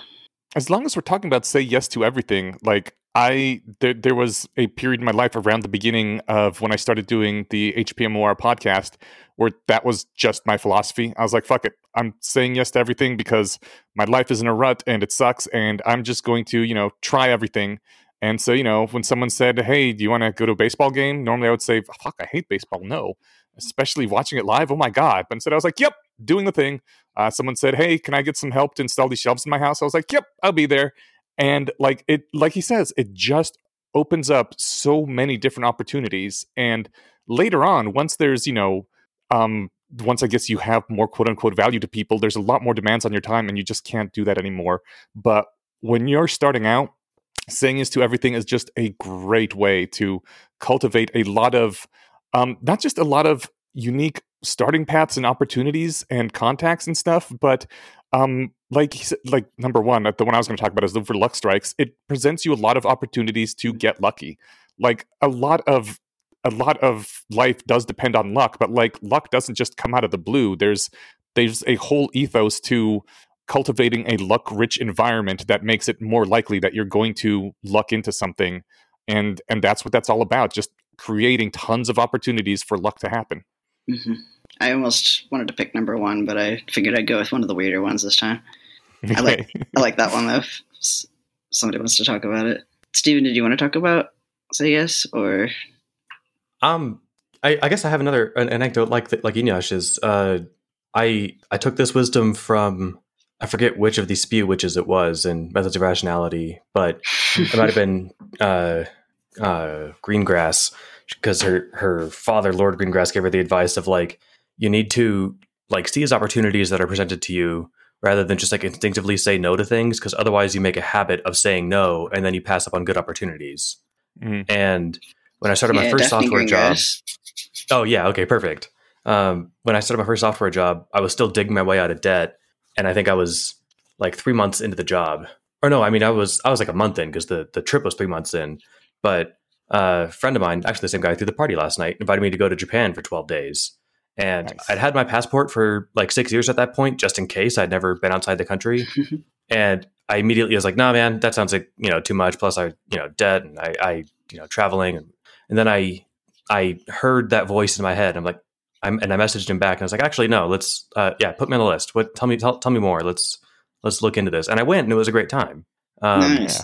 It's you know, and that's that's like a a really easy example of like, well, rather that's a really not generalizable example because you know that's like, oh yeah, you got to go take a, a two week vacation. That said, we stayed at Airbnbs, and I think the entire trip cost less than two grand, including plane tickets. It was awesome. But cool uh, I mean, I went with you guys last year, or maybe the year before, to uh, Milk Bar. You know, I that was my every five years I'll try to go to a club and make sure it's still not my thing. But I, I try to give it an earnest effort. You know, this year, if I can, I'm going to go to a concert. We were going to go to a Kesha concert um, in like February or March of 2020. Uh, we'd, we'd had the tickets for months, and then the you know everything got canceled, and we got the refund and everything. But I've I've been to one concert, and it's they're not usually my thing, but that was me. I don't know, 12, 13 years ago. So worth trying again. I would Definitely. definitely. I mean, I guess it depends on it depends on what your personal tastes are. But I have always hated the really huge concerts. Once people get really big, I much prefer going to like a small local venue where you can get right up on stage and there's maybe just a few hundred people around. Because those are, I mean, even though the bands aren't going to be the ones that are really popular and that you know every every um, lyric to, it's just it's more intimate. It seems a lot fun. If you haven't tried one of those, I would try one of those at some point in your life because they're cool. Right on. I've yeah, that's the kind of really- comedy clubs I like too. yeah. I've had really good experiences with both types. Um, for a like lesson to it, or I don't know, I forget what you said about the example, but I sh- want to share that uh, one of Derek's stories that solidified this directive for him. Uh, he, when he was like first starting out as a musician, he was hanging out with some other friends that were musicians and tried to take any gigs he could get. And one of them was like, "Man, some fucking pig show in like Idaho. I forget if it was in Idaho or it was some random, some pig show in some random farm place. Wanted somebody to come play a guitar for twenty bucks or something like that. And he's like, "Fuck yeah, I'll do it. give give me that." Oh. And he spent more money, I think, taking the bus there and back, but made yeah. a bunch of connections that ended up launching his music career. So, oh, awesome. Well, actually, uh, he he met like he he worked as a circus. Uh, who's the person that announces the circus? I get the ringleader, I guess. He became the yeah. ringleader of a circus because of the connections he made at this pig show. that was what he did before CD Baby. Huh. That's cool.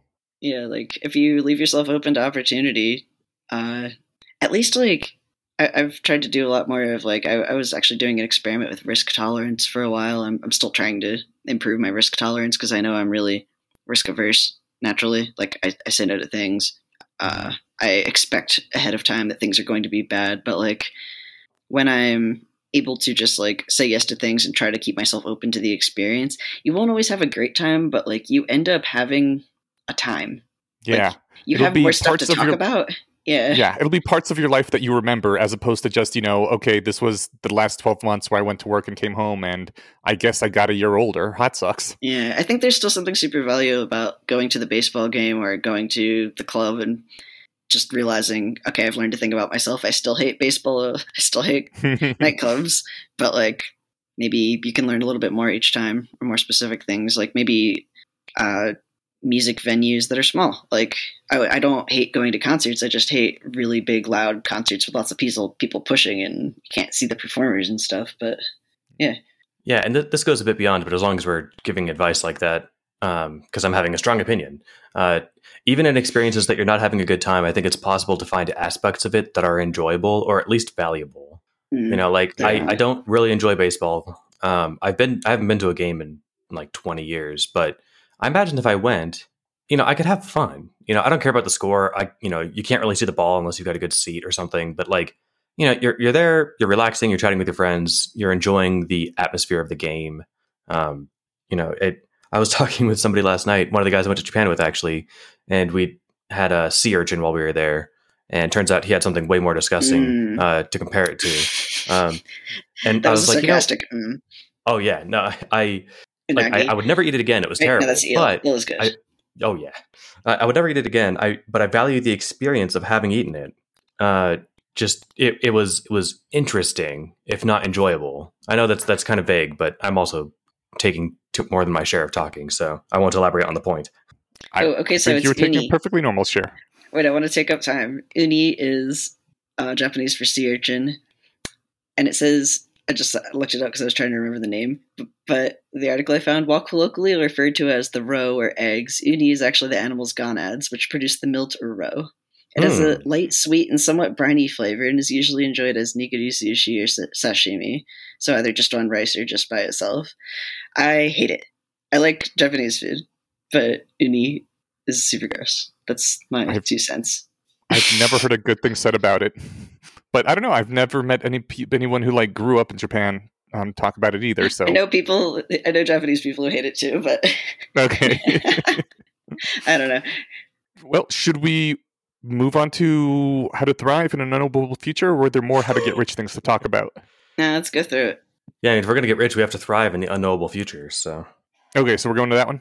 I think it's the ne- the next logical step. All right. Yeah. The um the bullet points in this one are one, prepare for the worst, two, expect disaster, which I think is the same thing as one, but maybe not. Uh, three, own as little as possible. Four, choose opportunity, not loyalty. Five, choose the plan with the most options. And six, avoid planning. So, I like man, I like I avoid really planning. Like, I like that one. Uh, so you're still talking. Oh, I'm sorry. It's it's not that I like it. Is like this is the one I'll pick, but it's just funny because I think this was in uh like if it wasn't homage and worth the candle, it's at least homage or it's at least referenced in every like piece of funny fiction, which is like, no, man, if you have a plan, the plan goes wrong, so just fucking wing it. That that's essentially bullet point six for maximum When life options. Don't plan art. at all. Or when And- life imitates literature in this case. Yeah. That's right. But it's like, yeah, no, I mean, any, any plan can have a can fail, so don't plan. Just just do it. Just do stuff. Just close your eyes and run. Yeah, you're saying the first two Use the force. prepare for the worst and expect disaster sounds similar, but uh, but the first one's about prep preparing like Mm, physically, and the second one's sort of more about preparing mentally, like having resilience. okay. Uh, let's see. I want to do one that's not my like one of the ones that I would have necessarily been. Lo- oh, okay. Number four. Uh, choose opportunity, not loyalty. Have no Yeah. loyalty to location, corporation, or your past public statements. Be an absolute opportunist, doing whatever's best for the future in the current situation, unbounded by the past. Have loyalty only for your most important human relationships. And I, I loved that one I like- because um, when I was growing up, loyalty was one of my like strongest core values that sort of were part of my cultural upbringing that I actually continued to believe in for a while. Like it, I don't know. I, was- I always felt like I would want someone to be loyal to me. It's like it, it, it seems it seemed at the time like a really important sort of like yeah, sticking it, sticking to your guns, sort of. But actually, um, I did a thing of experimenting where I just tried to do the opposite or think about the opposite, and I like that it, specified like you know your most important human relationships. Yeah, that's where you should be putting loyalty, but not in like brands, Yeah. and definitely I was not about- to things that aren't serving you.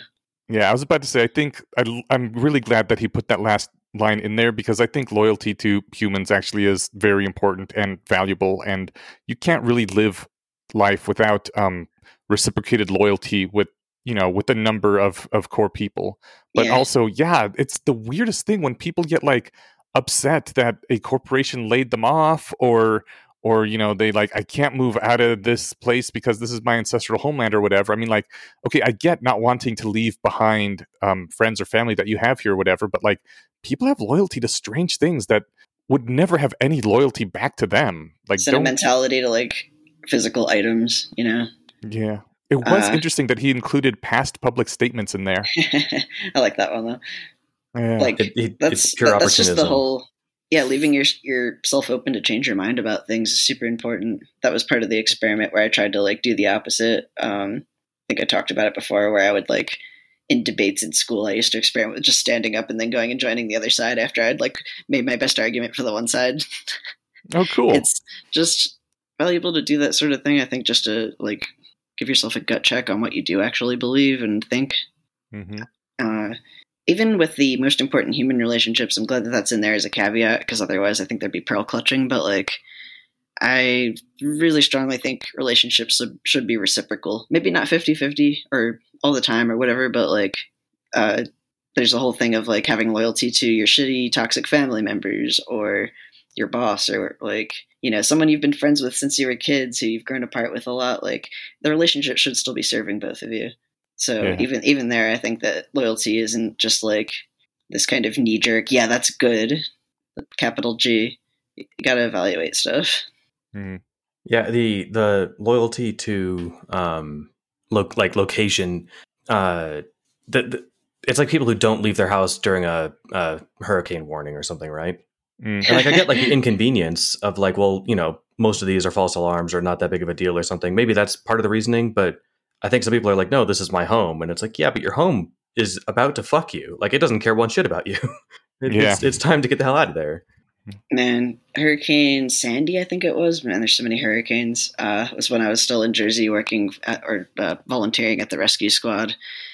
And I remember we set up a bunch of shelters and we're convincing, like, desperately trying to convince people to evacuate. And we did keep running into that whole I ain't leaving person. Mhm. and we go and just like drop off a bunch of bottles of water and like are you sh- like pl- please come on the ambulance with us like it's just overnight come on like it, i don't know we we set up little tents and shelters and there was like food and water and electricity and heat and air conditioning and just like just come camp out in a public building overnight please Mm. and people are just like nah i don't feel like it it worked out for some people and not others let's just say Yeah.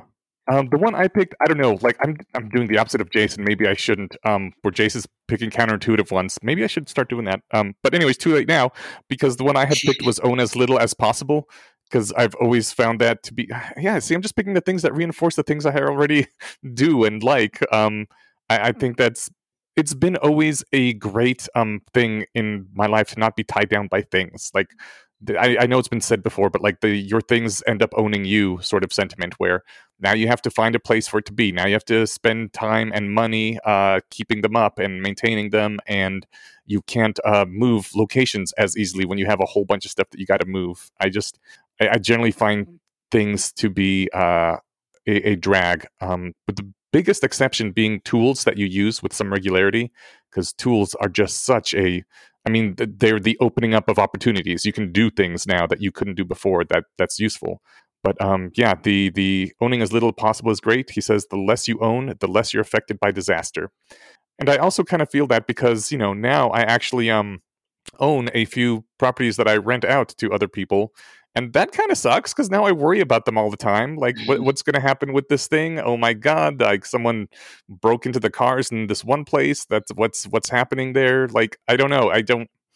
I don't necessarily like it, but on the other hand, it's also like a line of stability. It's like I have this asset now that if things get really bad, I can sell it if I need it. It's it's it makes my future less uncertain to to have that aside from you know if there were to be some kind of disaster. But that's why i have insurance right? I don't know. Yeah. there's there's no insurance about you know an entire neighborhood going to shit for some reason. So uh, the uh, mindset of just don't be too attached to the things you own. Like it is probably i don't know you got some investment properties that's cool.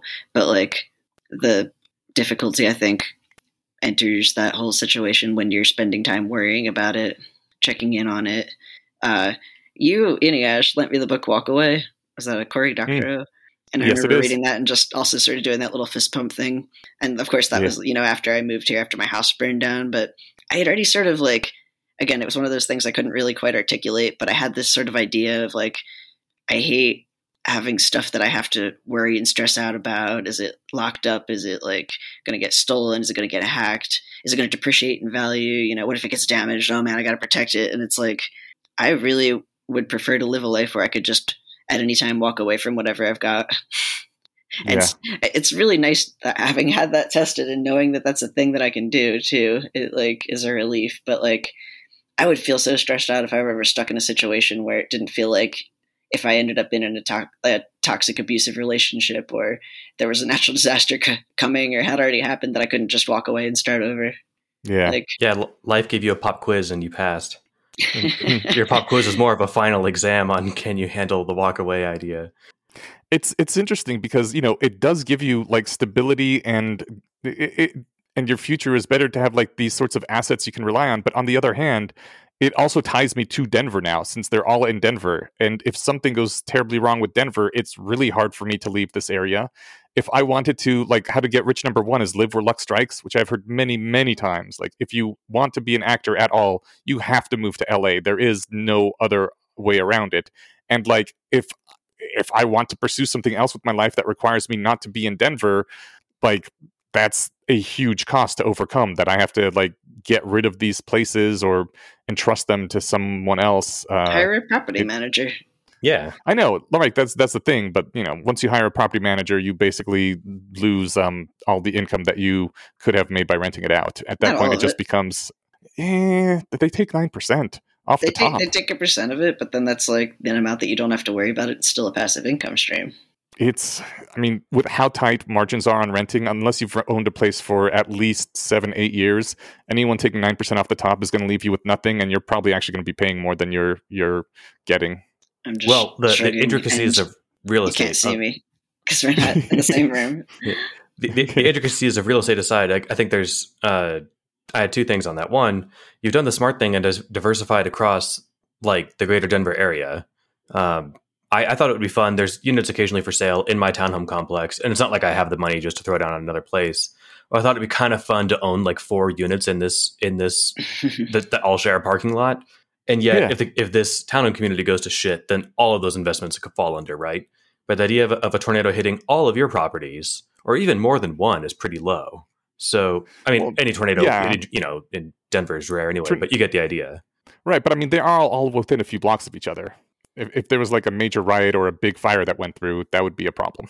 Yeah, but I, I you probably at least have fire insurance. But I guess the, the other thing is is less fine. about yeah. Yeah. The, the other thing is Yeah. less the, le- the other thing is less uh, uh, uh, particular based. And you you you had mentioned that like oh I I'm picking ones that I already like or that like I'm already doing, and Jace is doing the counterintuitive thing of like picking ones that that he's not already a fan of or, or not that wasn't like the first just idea. jump out to me immediately, like, oh yeah, of course. Yeah, but I, I guess I was just going to say that I find fun value in both of those approaches because, on the one hand, it's nice to see that it's like vindicating, like, oh, I already do this, and this person has put in a ton of hours of work to, and come to the same conclusion. So, like, there's vindication there. So I think it's fun to Hmm. see things that I'm already doing on these lists, and then it's from from Jace's side, it's also fun to see things that like I wouldn't have thought of that. I should I should try that, or like maybe that's worth you know thinking about.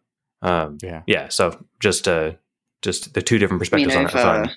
I've also had these kind of kicking around in my head for a few years because, man, I'm old. It's been, I was like, it's been like two maybe three, maybe four, maybe five. Oh my God. Um, when was this written? But uh, yeah, I saw this. Oh God. This is written in uh, 2016. So yeah. but the reason that I like wanted to talk about this or you know just to share it with people i didn't know we were going to make a whole episode is that i do keep coming back to this and the ones that i didn't that i was like yeah that one's cool yeah that one's cool and i don't know about number three number three is the one that stuck Hmm. in my craw and that i'd come back later and like or either i'd remember it and like it would become relevant or i'd like come back and be like oh i did that or like oh i understand that one now so yeah Mm, nice. just gotten a lot of value out of these um, Yeah. although we Did you want to hit one, Steven? Are we still on the um? Uh, I think we're in how to thrive. Thrive oh yeah, no, I, in an I, I, unknowable future. I think I said it uh, enough there. I, I I like prepare for the Okay. worst. You know, hope for the best, prepare for the worst, and I jokingly liked uh, don't plan anything. So yeah. yeah. Well, let's move on to how to like people. I actually have more than one that I want to talk about here. Um, I don't know, Yeah, go for maybe liking maybe liking people is too much of a thing that I'm into or something. I don't know. I, I think Anyways, there's let me go through over the about bullet here. points. Yeah. Yeah. there is. So, how to like people. Number one, assume it's their last day. Number two, be who you'd be when alone. Number three, assume men and women are the same. Number four, always make new friends.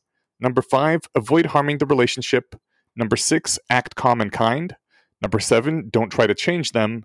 Number eight, find wisdom in your opponents. And number nine, purge the vampires. uh, who would like to jump on one here? I wanna jump in- ones. Yeah, I mean, yeah, they're, they're all Alright, great. Uh, the first Yeah. one, this is, I think, the first one. Assume it's their last day. Everyone talks about living like it's your last day on Earth. Instead, to appreciate someone, live like it's their last day on Earth. Treat them accordingly. Try to fulfill their dreams for the day. Really listen to them. Learn from them. Uh, I, I think it would be impossible to internalize this and be mean to people, right? Yeah. I mean, unless unless you're Yeah. unless you're a particularly mean person, I don't think anyone would want to just ruin someone's last day, right? Yeah. So I, I, I like this one because this, if I had to give like, uh, this this is essentially just how to be nice, uh, or at least one one a- one aspect of that, and uh, I like I'm not that a sure lot. how. I'm not sure how practical it is though, because I don't know when there's no future. There that changes a lot of things. I mean, I don't know if you guys saw the recent Rick and Morty episode where they go on an apocalypse bender. yeah, where they I- crawl from one apocalypse to the other because you know once once you know you're not going to be alive tomorrow, and all of society knows that, like the, everything changes for that time period. And yeah. No, I mean, it, it is good advice, but it's also I don't know. Yeah, no. So I I've mean, that's the, that's the standard rejoinder where like people are like, oh well, I mean, if it's my last day on Earth, I'm not going to work. I'm I'm gonna you know do all the drugs. I'm gonna whatever. Like, so do it in a way that actually makes sense, uh, unless you can see the meteorite coming. So like, yeah, you know, try to try to fulfill also their dreams for wanna- the day. Doesn't mean throw away your life savings and you know Yeah. take give them a trip on Bezos's phallic rocket to the to space, right? Like, yeah. it's it's Your just life and everyone else's life still goes on, so you can't throw everything to the wind. Right. But it, it I think there's a way to do this that like, you know, no one wants to work, but I'm going to go to work tomorrow because it's Monday and I like having the things I have and I want to keep having them, you know, like like a place to live and food and stuff, right? So, Mhm. uh if if if t- if the world was turning off at midnight tonight, I wouldn't be planning for work tomorrow. You know, I'd probably stay up past midnight, but uh, or at least you know, I guess there, there's a way to take this that doesn't reduce to like the the generic like, well, if the world's ending, then you know everything would be mayhem. Uh, yeah. th- there there's yeah. a way to to make this workable. You don't have to literally act like this person's about to die. It's more just, I think, I think if you catch yourself getting irritable at somebody, um, it would be like, what would I do if I like just found out that this person is, I don't know, on death row or something? That would be weird. I was gonna say cancer, and then that was too depressing. But like, but it is depressing. I don't know. Say like, uh, you just found out this person's dying of cancer. You'd probably be like, oh shit, I should treat them nicer. And why do you have that like sudden, you know, why do humans just sort of have that? Eh, we take people for granted, you know? Yeah. yeah. So because like. You, if, you, if default... you did literally find this out, whether or not it was true, that like the the old person in front of you at the cash register in the supermarket or whatever is like uh, you know about to die then like suddenly you appreciate them more. Yeah you'll be less irritated that they're taking forever writing a check to pay for their groceries. You know oh, shit, they're a human being with value. I forgot. Exactly. And so you're like you're right though. You, you hear you you imagine some bad news like that and you get this switch in your mind that goes off of like oh shit i need to you know any beef that i had with them doesn't really matter um, or almost certainly doesn't matter. And I can I can appreciate you know I can appreciate things more or be less annoyed if they're strangers or something, right? But like mm-hmm. you could mm-hmm. just turn that switch now. Mm. Yeah. yeah. it's like a really good reframe, uh, like a C- CBT style reframe. Um, I do kind of a similar thing, and I I think this is probably something else that I might have heard Derek talk about, um, or at least was sort of a Derek adjacent. uh, when somebody tr- cuts you off in traffic or you know is just driving like an asshole, I just come up with some. Oh, they're probably rushing to the hospital because they just heard that their wife's in labor. Like, hope they get there in time, you know. And it just yeah. like the thing is that it's not even necessarily t- for treating them better; it's for your own peace of mind and you feel happier and less stressed when you're able to forgive others because like the whole it's true thing that's going on when you're getting irritable at the people around you is that you're not appreciating them enough. You're not like, oh, that's a valuable human being who has depth. It, they're just an obstacle. You're not being very mindful. and that helps kick you back into the like being the kind of person that you want to be that it feels good to be that you can like go to bed at night and be like i was a good person today and like i had good interactions and i made the right choices even you know it's it's a good feeling yeah, yeah. yeah. all right uh jason sound like you had one too so I really like um, number three, which uh, I think Derek also has a longer essay about this sort of thing. But assume men and women are the same. Yeah. Men think women are so different from them. Women think men are so different from them. But the differences among men and differences among women are far greater than the differences between men and women. Yeah. So counteract your tendency to exaggerate the differences. Assume men and women are the same. And this just this works for so many things. Children and adults, uh, races, older Republicans younger and, people and Democrats. Yeah, yeah it's totally. like very important. The, the whole differences among men and differences among women are greater. That's actually like they did a. I think this probably links to this study where they did like a Big Five personality test and showed that while if you just if you swap the graph so it just shows men versus women, they kind of they fall into two distinct categories with a big bell curve that like intersects in the middle. But then when mm-hmm. it's just all women, and all men, the, the differences are like people are way more different just inside their categories, and it's you know yeah. uh, individuals vary so much from the median on so many different um, axes that it's it's like almost worthless um, thinking of them as just a a a category. Yeah, nobody's rep- like the one representative person of their gender and race and right doesn't like, exist. And, yeah, religion and whatever. I really I really loved this one. I think this was a, a big thing that was pushed in my childhood and I really internalized it. And I still think it's the best way to live life in general. Yeah, I think it's, it's just an important balancing act between knowing that there are differences, but also knowing that you can discard them because, yeah, an individual is not like representative of their entire group. Eh, exactly. And there's differences between populations, but that doesn't matter at all on any individual basis. It really also doesn't really matter. Like when I don't even know what you would use that data for when you're doing like regular type human interactions. Like there's someone you meet at a bar Yeah. and it's like, oh, but by knowing that they're like a black disabled woman, does that mean you need to treat them differently? Like probably you should Right. treat them like an equal like you would treat anybody else. and Mhm. I think it's hard to go wrong with that route. Maybe later you find out that they have different pronouns that they prefer and like that they're that they don't like you calling out their appearance and that but like I don't know, everybody has different preferences around those things and like I Mhm. don't think anybody should belong to a special category where like you force those things on them whether they want it or not. I find it as a transgender person pretty uncomfortable when people go around the circle and say their name and their pronouns. I, I think it's just like Is it- that a it- thing that happens often? I see that all the time. Yeah, uh, Oh, and like it's it it feels like tokenism. Like it would be super weird if it's like let's go around the the room and say our names and our race, yeah, right. so you don't like I don't know if I get to personally know somebody, I'll tell them their pronouns, but I'm not like, eh. I guess I, Yeah. I I guess I know why people like doing it, but it usually just strikes me as like woke signaling, Mhm. wokeness signaling. Eh. That's I don't want to end this on a sour note, so like I'm gonna- go That's back and okay, we say got- I think this is a good principle. And I. Yes. um, I wow. Okay, so there's there's a few that I want to talk about. Let's um, I don't know. Okay, I'll go ahead and jump to the one that I think I is most valuable is purge the vampires. I would also say just indulge yourself. Talk about all the ones you want to talk about, dude.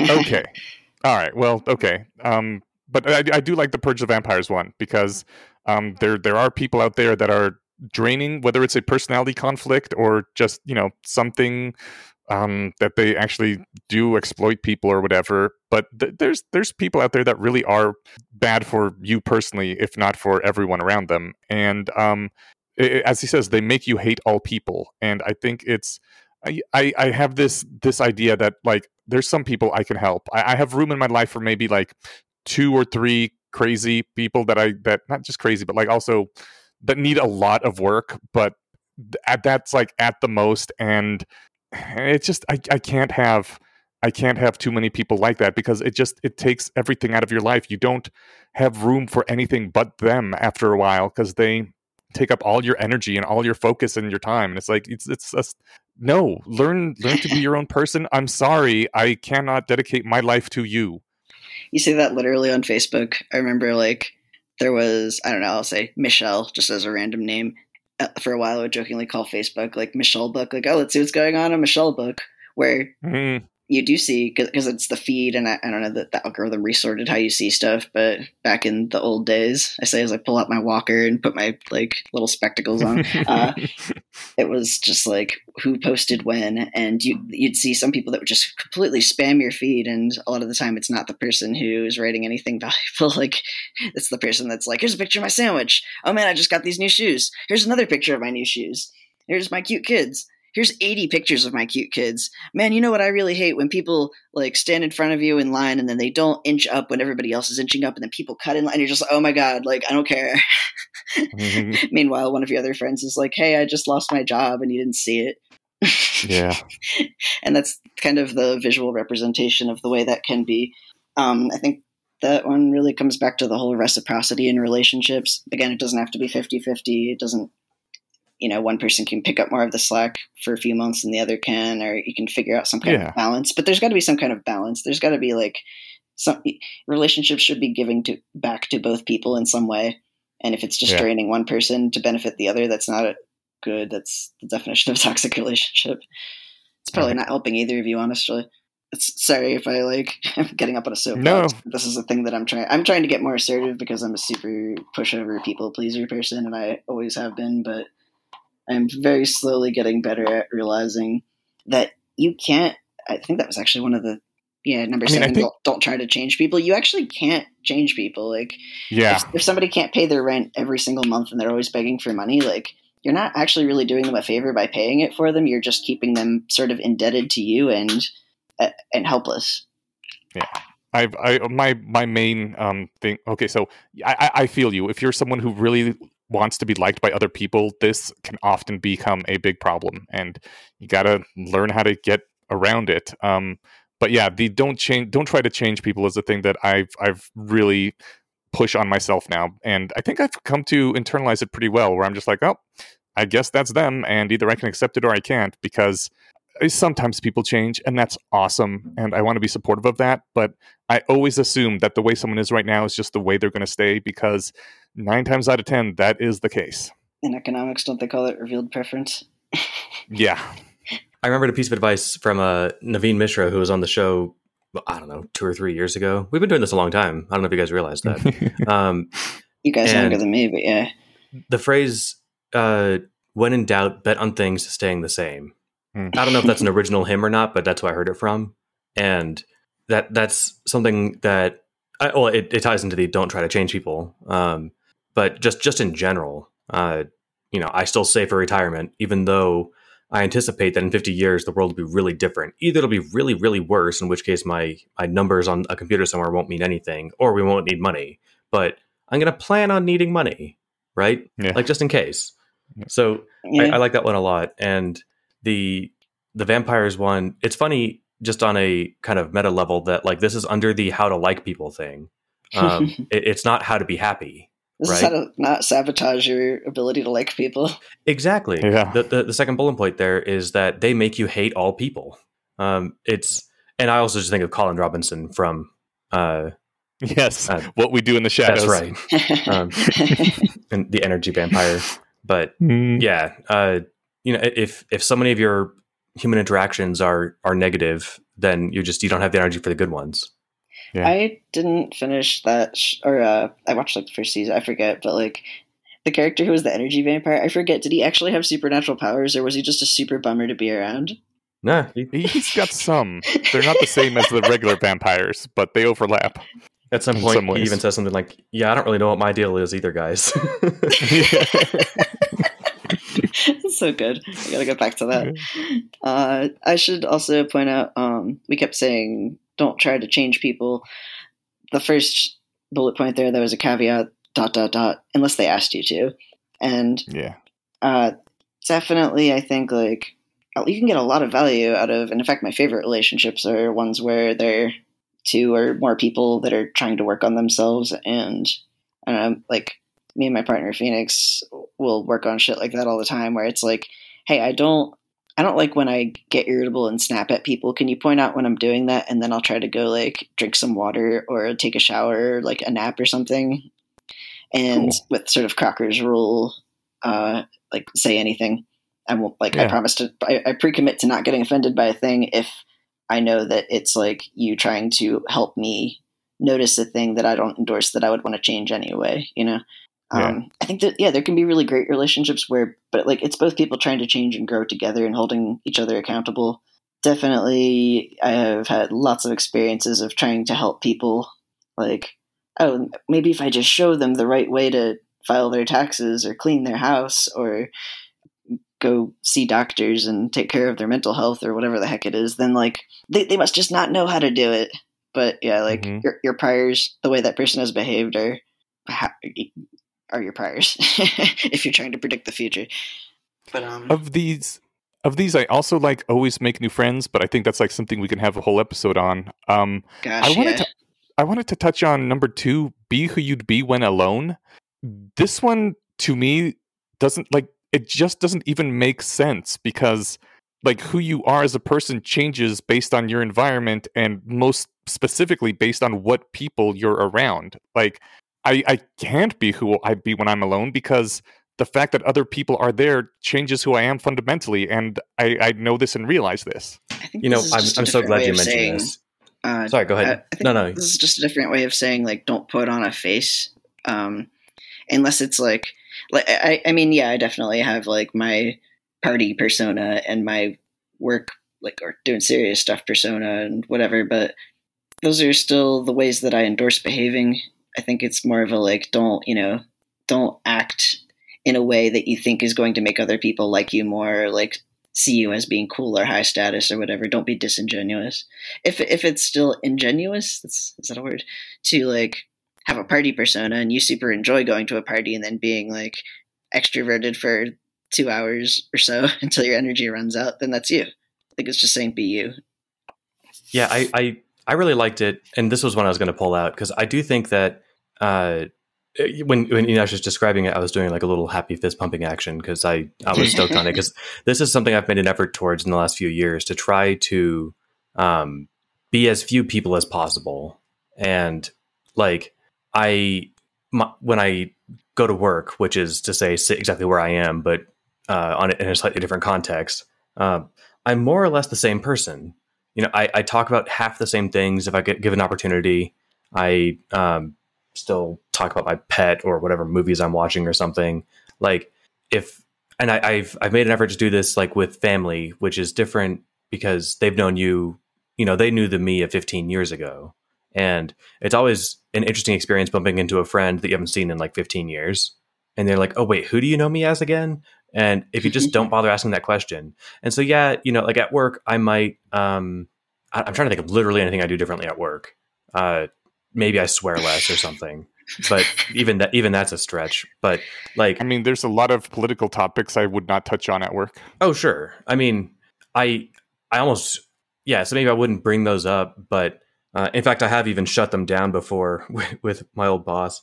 But like in general, who I am in in most contexts is like a natural extension of who I am when I'm alone, rather than like okay, got to put on my work Steven face it's I like I like the idea of a natural extension because like yeah, you try to stay the same person, but just being around people like changes how I feel internally, you know? Well, sure. Not, not like when you're alone, amount. when you're around people, you hold your farts in. You know, like there are like j- just to be as you don't as, know that j- just to be as as you know blunt about it as possible. Like there are some things you do alone when you're not with you know when you're not with other people.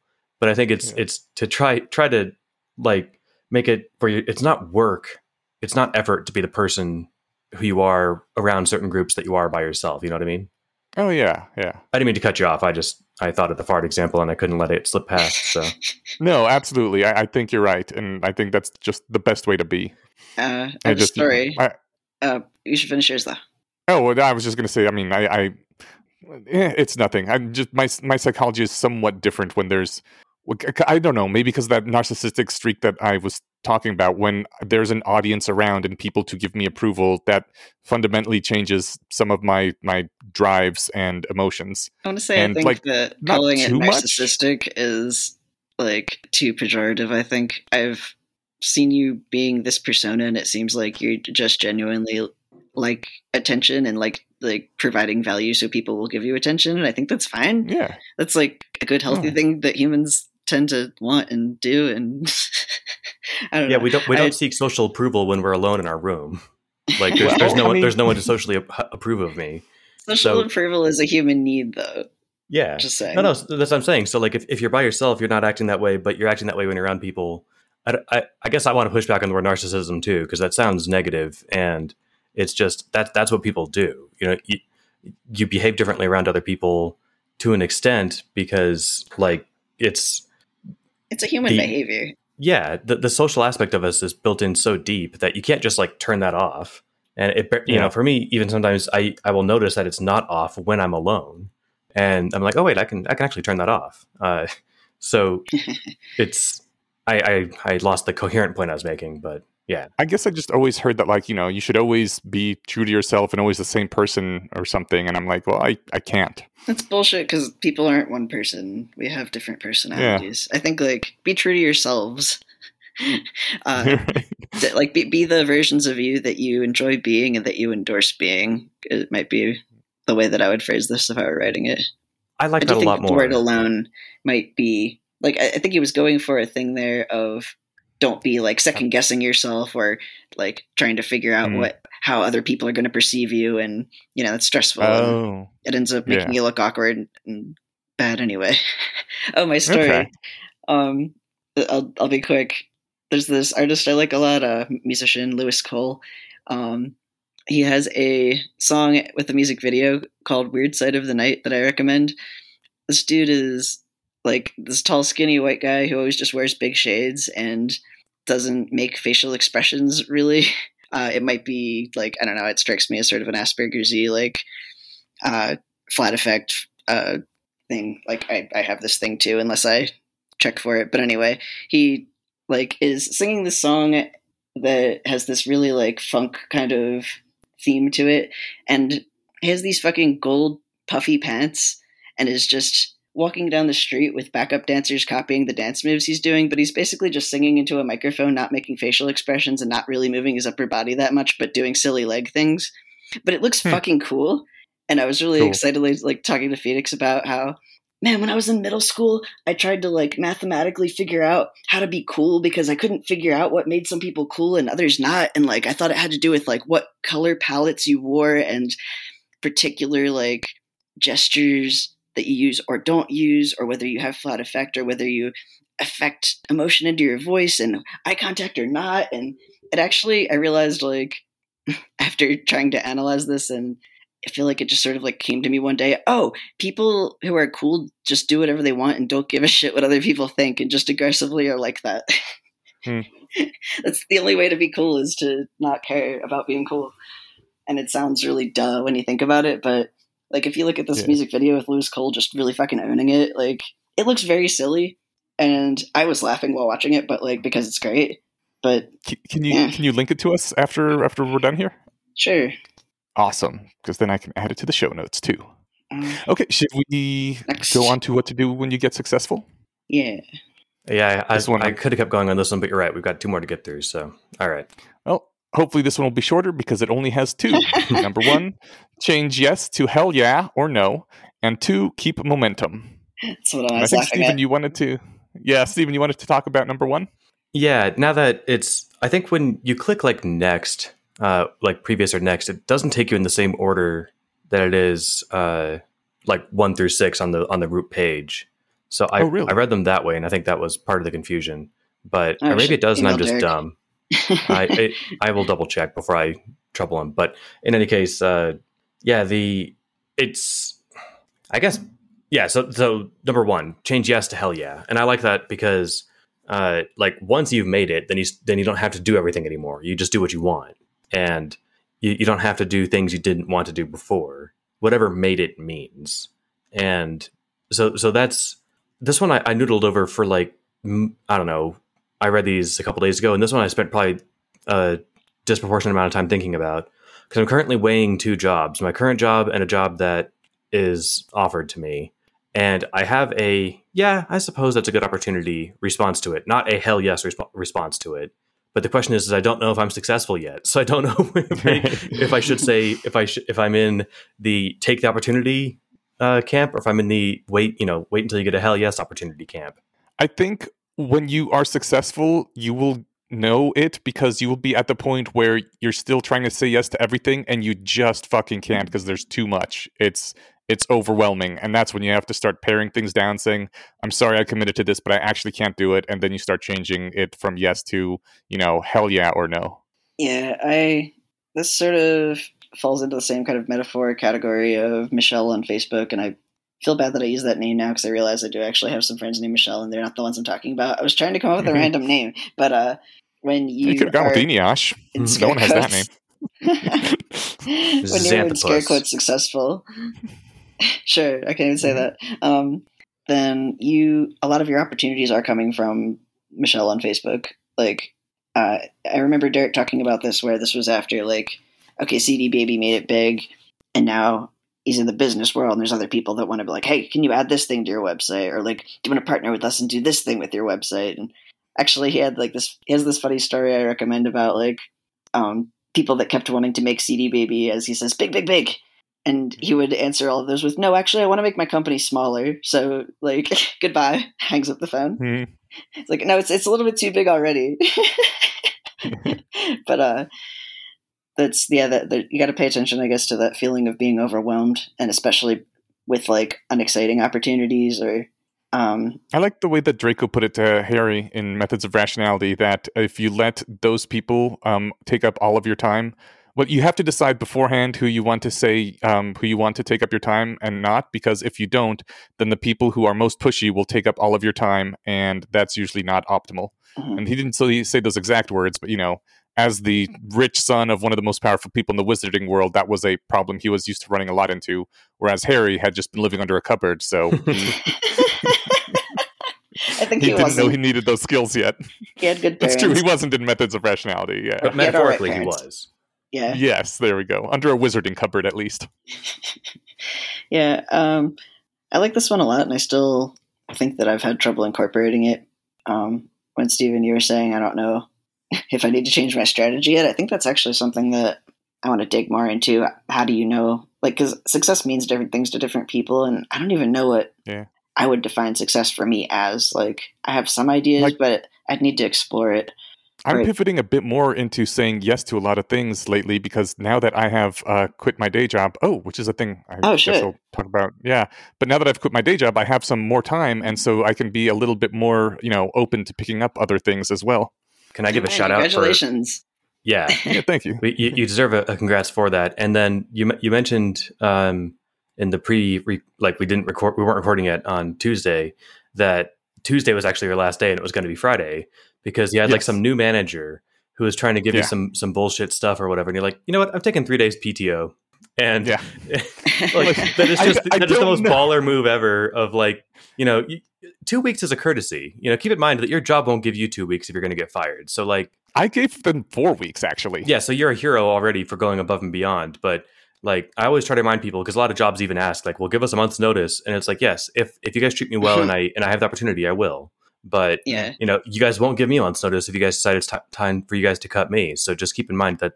Anyway, I, I just liked how you were like the whole reason that you wanted to stop working for the man was to stop taking shit, and you're like, oh, they're trying to make me take shit. You know what? Fuck this, and just that, that was awesome. I mean, That- that is downright kind of inspiring. what kind of leverage did he possibly think he had over me? I was quitting in three days. What, he's gonna fire me? I was like, fuck it, I'm done. I just realized I think I missed that part in the when I was listening. Uh, that you're saying you're, the last few days that you're going to be on supposedly on the job you're taking as PTO. Yeah. That's so good. I mean, it, th- there's there's really no difference between quit- quitting immediately or taking the next three days as PTO because they have to pay out all your PTO to you anyway under Colorado law. So it- But- it was effectively the same thing. It's a nice little flex, I guess.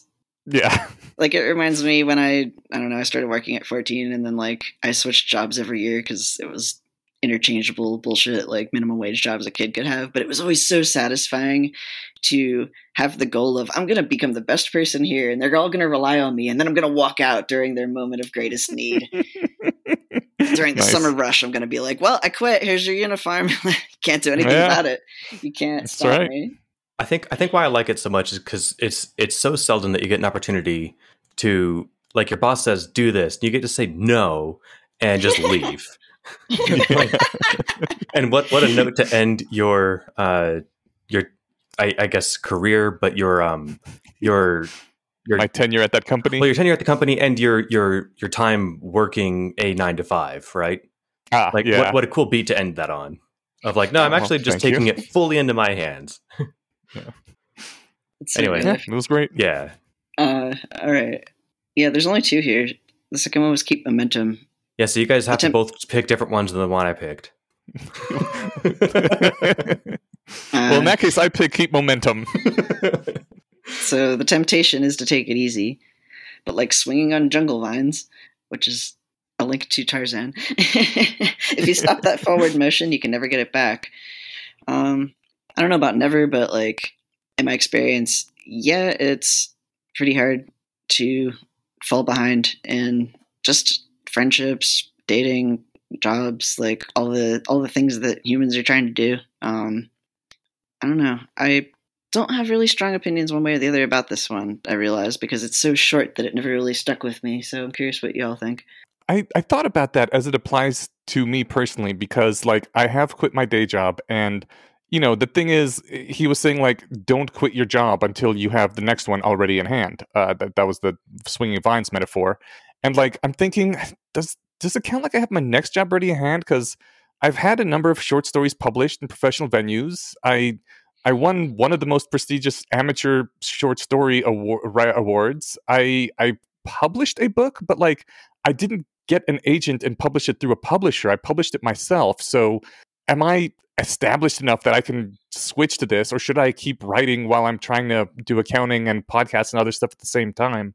And I don't know. I don't know if he would have advised me to to actually quit my job when I did or not. But on the other hand, it, it does free up a lot of time. I have a whole lot in savings to ride out for quite a while, and like honestly, I got you know a little bit of money coming in from the podcasts. Uh, I have a little bit of money coming in from the the properties I I, I you know rent out, and if I can like just write for the next five years, maybe I'll get some income coming in from the writing, and over that time, the proportion that the the rental properties bring in should hopefully go up and I, I think I might not have to get back to accounting ever again. And that is my goal. And I think it was probably a good time to swing, even if maybe it was just a tiny bit premature. But at some point, you got to just let go and leap, right? You can't be stuck by thinking, oh, this isn't the right time. This isn't the right time forever. Just be swinging back and forth, back and forth.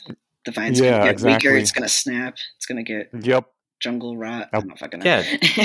I- I'll be replaced by fancy new accounting AIs. a new vine might grow. I don't know. To fully torture that metaphor, actually, maybe to use it. I mean, so the idea was like, you know, you don't. He doesn't let go of the previous vine until he can confirm that the next one's holding his weight, and yet you can't really confirm that it holds all your weight until you let go of the previous one. yeah, you know, that's true. so there is a bit of a leap of, fa- of faith involved. So, um, Yeah. and you know, it's not like I don't know. I there's not a good analogy for it, but it, it it's not like you forsook any opportunity f- to ever work again. You know, you didn't burn your birth certificate, passport, and driver's license, and right. uh, you know, just vanish. You know, so like you're you if you're like ah, you know, I need I need a job, you, you can go get one. So there there is going back. yeah. yeah. Yeah. Well, shall we move on to the last one? How to stop being rich and happy? yes. Yeah, before we get into the the numbers on this, why would you want to do this? It's basically an opposite advice thing. Yeah. It's these like are these are things. Yeah, you, you- you do encouraging these if you want to stop being rich and happy. So don't do these. Okay, I was just making sure because he doesn't caveat that. But I guess he shouldn't have to. Maybe if I was smarter or didn't read these all in a flurry, I might have caught that. But I'm like, I, I'm reading this. and I'm like, why would why would you want these things? I yeah. So I guess yeah, it's anti advice. Yeah. Okay. It it is funny because they almost sound like good advice. Well, they're good advice if you want to stop being rich and happy. Apparently, Yeah. Maybe that's maybe that's why it's under this subheading. So like you think, oh, this sounds like good advice, but apparently it's awful bad advice. So I'll remember not to do those things. Yeah, I think all of this, uh, like, it's important to keep in mind that Derek is sort of this troll who likes to just have a strong opinion about a thing in order to generate discussion around it. So that's probably the, the only reason where it's like, do this, do this, do this, do this. And then number six is like, ah, don't do these things, but it's like snuck in there. Mhm. I think some of these are meant to, or, or I don't know if they're meant to, but like all six Well, of, some of- one of these categories will sort of like resonate with me. Like, yeah, that one, yeah, that, and then like one of them will be like, wait, what? And that's usually the one that like is the most interesting or important to mull over. Yeah, I think because like in a you lot, under your back foot or something. Yeah, in a lot of the previous ones, there've been like, oh yeah, we already do that thing. That's great. I'm glad you know that I'm affirmed. But like when you read through this one, you'll be like, oh yeah, I do that thing, and they're like, oh shit, you guys not doing that thing. Yeah. So, um, So yeah, how to stop being rich and happy. Number one, prioritize lifestyle design. Number two, chase that comparison moment. Number three, buy, not rent. Number four, internalize your new status. Number five, be a connoisseur. Number six, get to know your possessions. And number seven, acclimate to comfort. I want to say that number one, prioritize lifestyle design is a direct dig at Tim Ferriss, which was hilarious. Oh, really? He's been on his podcast a few times. I loved all the interviews. I really recommend them. I could stick links to those in there too. But um, Hmm. Tim Ferriss basically wrote the book on lifestyle design. I think he might have even coined the phrase with uh, the four hour work week. And this asshole comes on there and is just like, Hi, I'm going to talk about my opinions and how they're directly against the things that you've said in your books and advocate for. And he's like, Cool, let's do it. And they have these great Nice. series of conversations where they're very amicably disagreeing with each other like this. I, I get so much Yeah. value out of this sort of thing. Cool. and yeah, this was a, you- a little bit like sort of nudge, nudge, wink. So is number one the one you want to talk about then? I may as well since I've already started to. Uh, you've made it, so it's all about you now. Make your dreams come true. Shape your surroundings to please your every desire. Make your immediate gratification the most important thing. So I can see why that last one is a bad thing, but like, why why are those first two bad? So the idea behind lifestyle design was actually, you know, the four hour work week was about. Tim Ferriss actually hates the title now and was like, ah, it was this marketing thing. I hate the tone that I did in that book. I was really anxious, so I put on this bro tone or whatever. Actually, it's a book about how to work really fucking hard in order to work less. Uh, Yeah. So like, it was come up with a bunch of side hustles. You know, like it's smart like advice about how to become rich and then stop working and automate your income streams and then go do whatever the fuck it is you want to do travel the world become a musician uh, make like tiny food for hamsters on youtube i don't fucking know but um the first half of the book was how to do that and then the second half of the book was how to enjoy it. And it's interesting because this was tim's first book and i've been following him for a while. And he's changed his mind about a lot of this stuff too but at the time it felt like there was that now you've freed yourself from the nine to five. Now the rest of your time can be all about traveling the world seeking like exotic cuisines uh you know like getting the perfect apartment or whatever the hell it is. It it is very like self-centered and i think it's there's something to be said for hedonism to an extent but like uh, a lot of psych studies have shown that that's not really fulfilling for most people. It's probably really great for like a few years maybe decades after you get out of like a really grueling job and never had the time to focus on you.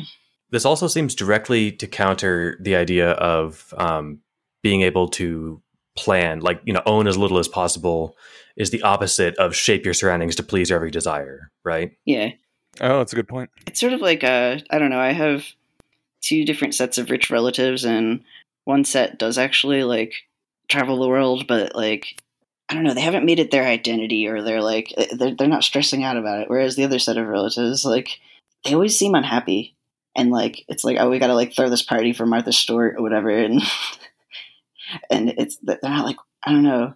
It seems like they should be doing things that are fun, like going on cruises or managing a bunch of different properties they own. But like, it's like they've replaced the stress of the nine to five with the stress of having to manage a bunch of other things. That like, Mm, yeah. it's like it feels like sort of a society says these like status things are what make me happy and worthwhile, but uh, it doesn't seem to.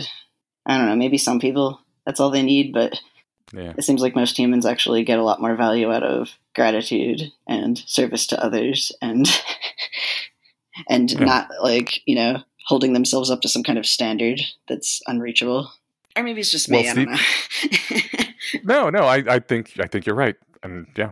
I, I wasn't sure what that lifestyle design thing meant exactly, but you have cleared things up significantly. Steven, would you have one? Um, so if I'm picking like my favorite, uh, you know, bad advice, I think chase that comparison moment. This is like if you wanted to write a book on how to not be a Buddhist. Uh, so it's, the, it's the, the instructions are short. You have the old thing. You want the new thing. Yes, do it. Be happy for a week. Ignore the, Jump on that hedonic treadmill. that's right. Ignore the fact that happiness thought. only comes from the moment of comparison between old and new. Once you've had a new thing for a week and it becomes the new norm, seek happiness from another new thing.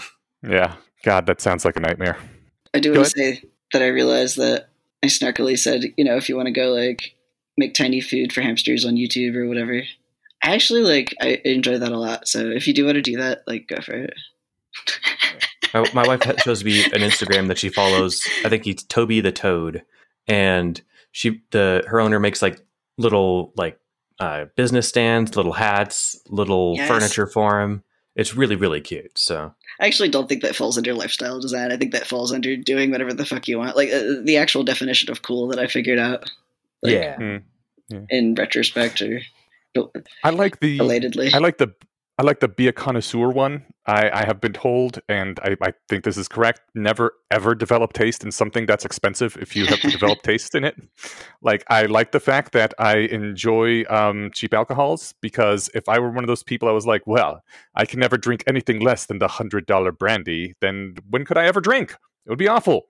And so, yeah, d- definitely don't don't you know fi- rarefy your tastes in things that are important and that you have to spend a lot of money on. I think I don't know. On, on the one hand, I kind of like rarefying my tastes in um in well, uh, maybe this is um this is a self-serving bias because I've already done it, but in in things like uh, fiction because it doesn't cost any more to read a really good book than it costs to read a really bad book, right? But it, on the other hand, it also limits a whole lot which books I can actually read and enjoy. Where uh, you know, used to be in the past you could read anything, but that's just like the thing with kids. Like we watched the crappiest cartoons and thought they were great, and how do you not look at them now as adult and be like, yeah, that's that's crap. I, think, I just had no taste as a kid. I think that's the uh, what is the phrase? Letting the perfect be the enemy of the good. Like. There's a difference between I think I don't know I'm I'm a like beer snob and a coffee snob, but the thing is that I will still drink cheap beer or coffee or tea for mm-hmm. that matter. I really enjoy the nice ones, but like I'll still drink a Lipton tea if that's like what they have at my hotel or whatever, and I'm like, yeah, it's tea, it's all right, okay. you know, like yeah, I, I think the distinction there is not like don't have taste in anything. It's don't like I guess I use the word snob, but like don't become a snob. Uh, don't you know? Let yeah.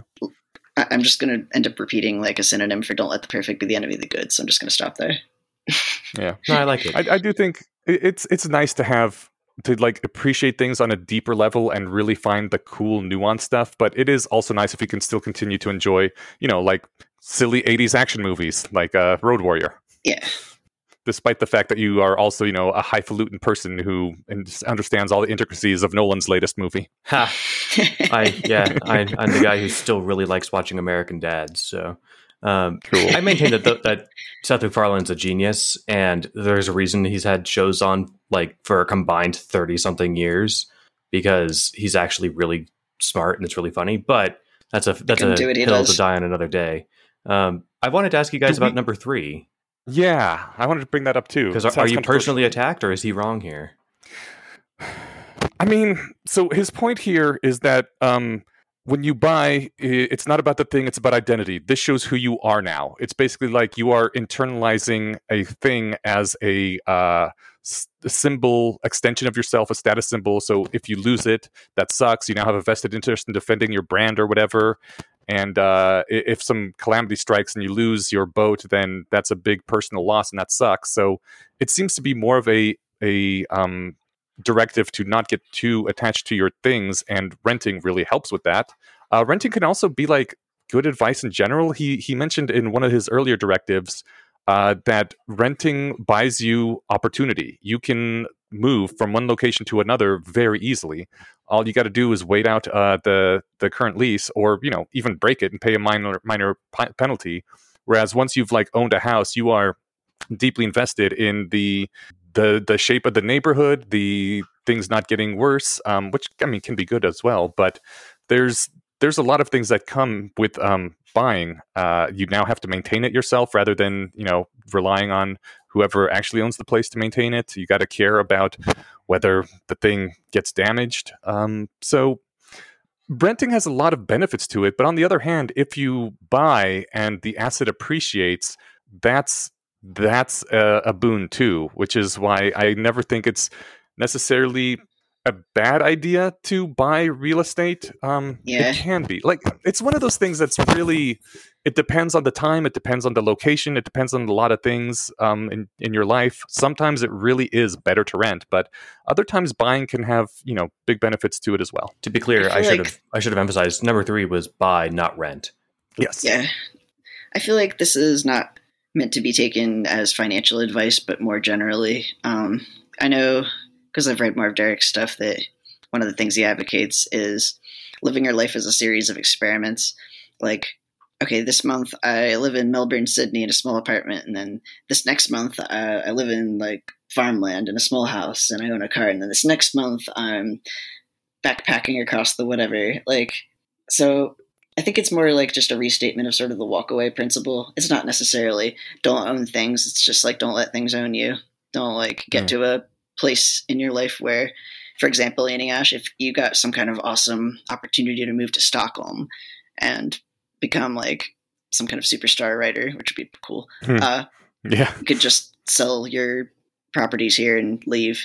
If you got like, yeah. I think the the thing that would be problematic there is, oh no, I can't take this offer up because I'm already really invested in what I've got going on here. Yeah, yeah and you know it, it, it's it's more of a thing for like more incremental advances like Steven if your new job if you've got another offer that were they were willing to pay like 40 50% more but your new job was in Fort Collins well you probably want to jump on that but you're also like now commuting that fucking hour, hour and a half every day until you can sell this place, buy a new place, and then all the transaction costs of that. It's it, it does make you less nimble. So yeah, yeah, that's a good point. There, there's a trade offs to be made there. I think Jace would have phrased. I think I think your phrasing for number three was better than what Derek did. Like instead of buy not rent, I might I I might have called it like let your stuff own you. Um, because mm. that that's yeah. that's more of a I, I think you hit it more on the head of like why it's a problem. You know, renting has advantages this... for certain things, but buying makes a lot of sense. Like just just one quick stupid anecdote. Like my first apartment, we were there for four years, and I just kind of forgot that with my internet bill, I was renting my my router and modem. I think for like a mm-hmm. combined like sixteen bucks a month or something. And how long did that go on for? Four years. oh. it, was, it wasn't until like we were moving out of there that I realized like what the fuck I wasted hundreds of dollars. You know, if Dang. I just you know, re- well, I mean, you know, it is what it is, but and no, it could have been like a, a, more understandable. Yeah, it, it could have you know it could have been more money. It could have been a bigger deal, but it was just like at that point I could have just gone to Best Buy, bought a thing for the cost of I don't know a few months worth of renting one from Comcast, and then a I get to bring it with me, and b it I don't pay for it every month. It was just like uh, I mean that, but that's not the spirit of this this bullet point here. You know, I didn't, I don't, I don't even care what brand of crap I have. Like as long as it works for the router and stuff, right? It's just and using using this phrasing also makes it a lot more um like it sticks in your head because it's very counterintuitive. It's like you suddenly pay attention to that. You're like, what? Really? yeah. You know, it is interesting though. Like we were talking earlier about CD Baby and what are CDs. Uh, nowadays, there is a lot of basically renting of media through streaming services like Spotify and Netflix and stuff, rather than buying it and having it forever, but then also having to move it and having it take up space in your living uh, area. And and there's you know that's one of the trade-offs. You don't have to worry about it getting damaged. You don't have to find a place to hold it at all times. I've also been able to cycle, you know, talking about media between Spotify versus YouTube Music versus whatever. Uh, lately, like I'm paying for a subscription to Disney Plus and getting a lot of value out of that. I canceled my Netflix. Uh, you yeah have more options and you can more quickly switch to a thing that's better serving you, and it right. promotes competition in the industry. As long as we're on that, this actually does tie in vaguely enough for me to rant for a second. Um, about owning physical things and having them take up space, and Disney Plus. So, uh, over the pandemic, Rachel and I watched The Mandalorian, which, if you're not a Star Wars person, that's fine. This is just an awesome series of like short. It's like it's like two Western movies or like one long Western movie in the Star Wars universe. You don't need to know a thing about Star Wars to have a have a great time. Maybe the more Star Wars you know, the more like little fun things you can have. But it's a perfectly standalone thing. And as I'm watching this, I'm like, oh, this is the perfect gift for my dad. Like He's a, a moderate Star Wars fan. I'm sure he enjoyed the ones you know that came out in the 70s, and he's a big the good ones. And he's a big Western fan. And so uh, I was just last night looking up how to buy. I was going to buy Blu-rays. There are mm. no Blu-rays of The Mandalorian. Oh. What you can find on Amazon are pirated uh, copies that are sold that look semi-authentic, but Disney is spelled out an S and uh, they the the, re- the, reviews on them are like these are clearly not even good rips. These are just like uh, you know poor quality um, bootlegs. So the annoying thing is like my dad has a Blu-ray player. He would love to have the Blu-rays of The Mandalorian, but Disney has decided that it's not worth making physical things for this for us to give our you know uh, our our boomer parents who don't like you know having to use the remote to go to the app on the TV to find the thing like so what I'm going to do instead is I will I will get them a Disney Plus subscription and go to their house and set it up on their on their on their television, no. um, which will actually probably cost less than than Blu-rays if I only give them like a year. But it just seems will. silly. So what the you know I get you know the it's nice not to not have to move with stuff or whatever. But how are they? they so they're not selling Loki, WandaVision, or anything on DVD or disc. Huh. They probably yeah. will eventually, uh, in some kind of form. I don't know if it'll be on disc, but I mean, it just seems like the kind of thing that I mean, I mean they they know what they're doing. They're going to make money, but I just needed to rant about that for a second because, like, one of my my old man yells at clouds things is like, I'm trying to give you money, like yeah. let me buy it, and they and there's no way to do it, or mm-hmm. or like the mm-hmm. website makes it annoying or something or whatever. Like it's just like this is just bad for you guys. I'm trying to buy this thing. Now what I'm tempted Mm. to do is just give him my stolen copies on a I think on a they're flash doing drive. pretty well and- for themselves, actually. no, Disney's doing great, but like in general, like there, there are websites where like you know the, the the checkout process is annoying or something, and it's like you know what, it's not worth the trouble. I'm not making a profile on your website to buy stickers or whatever shit, right? Like Yeah. so, Is that a thing? so- yeah, so, some things are just not worth the trouble of like, okay, yeah, I'm not spending 10 minutes doing this. This was a 30 second operation. Um, anyway, yeah, my that's my soapbox of make it easy for people to spend money on your stuff if you're going to be an entrepreneur. And and speaking it of making it easy for people to spend money on our stuff, we have a merch store where you can spend money on our stuff. That's right. which is basically our logo slapped on a bunch of things if you would like to buy them. And also, we have a Patreon where you can donate to us, which um, we really appreciate because it makes us feel like you know we we matter to you. Um, I, I know it f- sounds really stupid when put that way, but like it really it really feels warm to like look at that number and see this many people think that we're actually valuable enough in their lives that they're willing to give a buck or two uh, per episode and and it makes me feel good plus it makes me feel extra good now that i don't have a steady income so, and so yeah yeah, and if you uh, if you don't have the um, expendable income or, or you know if if Patreon sucks and you, you don't want to deal with it or whatever, uh, you know, votes on um, the podcast store of your choice that don't say this show sucks are always appreciated. yes the more stars the more we appreciate it Yes, uh, do we have more to say on this before we wrap it up for the day That it's a really short good read. point. Everyone should go through and read these. They're just fun. Yeah, it's a few sentences each too, and if you want to dig deeper, you can. There's links to his longer blog posts about these things. I actually clicked on the one. I was like, okay, I got to know what the hell is the one Tarzan. I don't think I'd seen that. And there's just like a slightly longer but not super long article and a cool animated GIF of Tarzan. Mhm. So that's and all Oh, I he's got. got like a long list of a whole bunch of other articles he's written if you want to go over those and reviews of the the books it's just it's a lot of good stuff in here Yeah, I'll stick some of uh, I'll, s- I'll stick some links to his interviews on the Sam Ferriss show, and he has a book out. Well, he has several books out too that are also good. I don't know. Um, I feel like maybe just linking to his site though, and the podcast episodes is probably good. yeah You can find all the rest of the stuff. Yeah, check the show notes for stuff. And as you mentioned, uh, the thank the patron section today. Uh, big special shout out to James Goodther.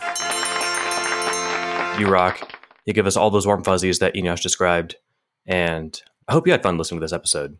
Um, Yeah. This this one, you know, we we we are are coming down from like a few episodes of like talking about things that are uh, like society's doing this wrong or this this thing's annoying. And we're back to our old format of like here's a neat thing let's talk about Yeah, it I mean, you know, not to say we'll never have uh, yells at clouds episodes, but um, I was, I was Right. smiling the whole time, and I had a good time with this one. So thanks Yeah. again, James. Yeah, thank you. Yeah. Alrighty well uh we will see everybody again in two weeks thanks for joining us and peace out Sounds Bye, good. Bye, everybody.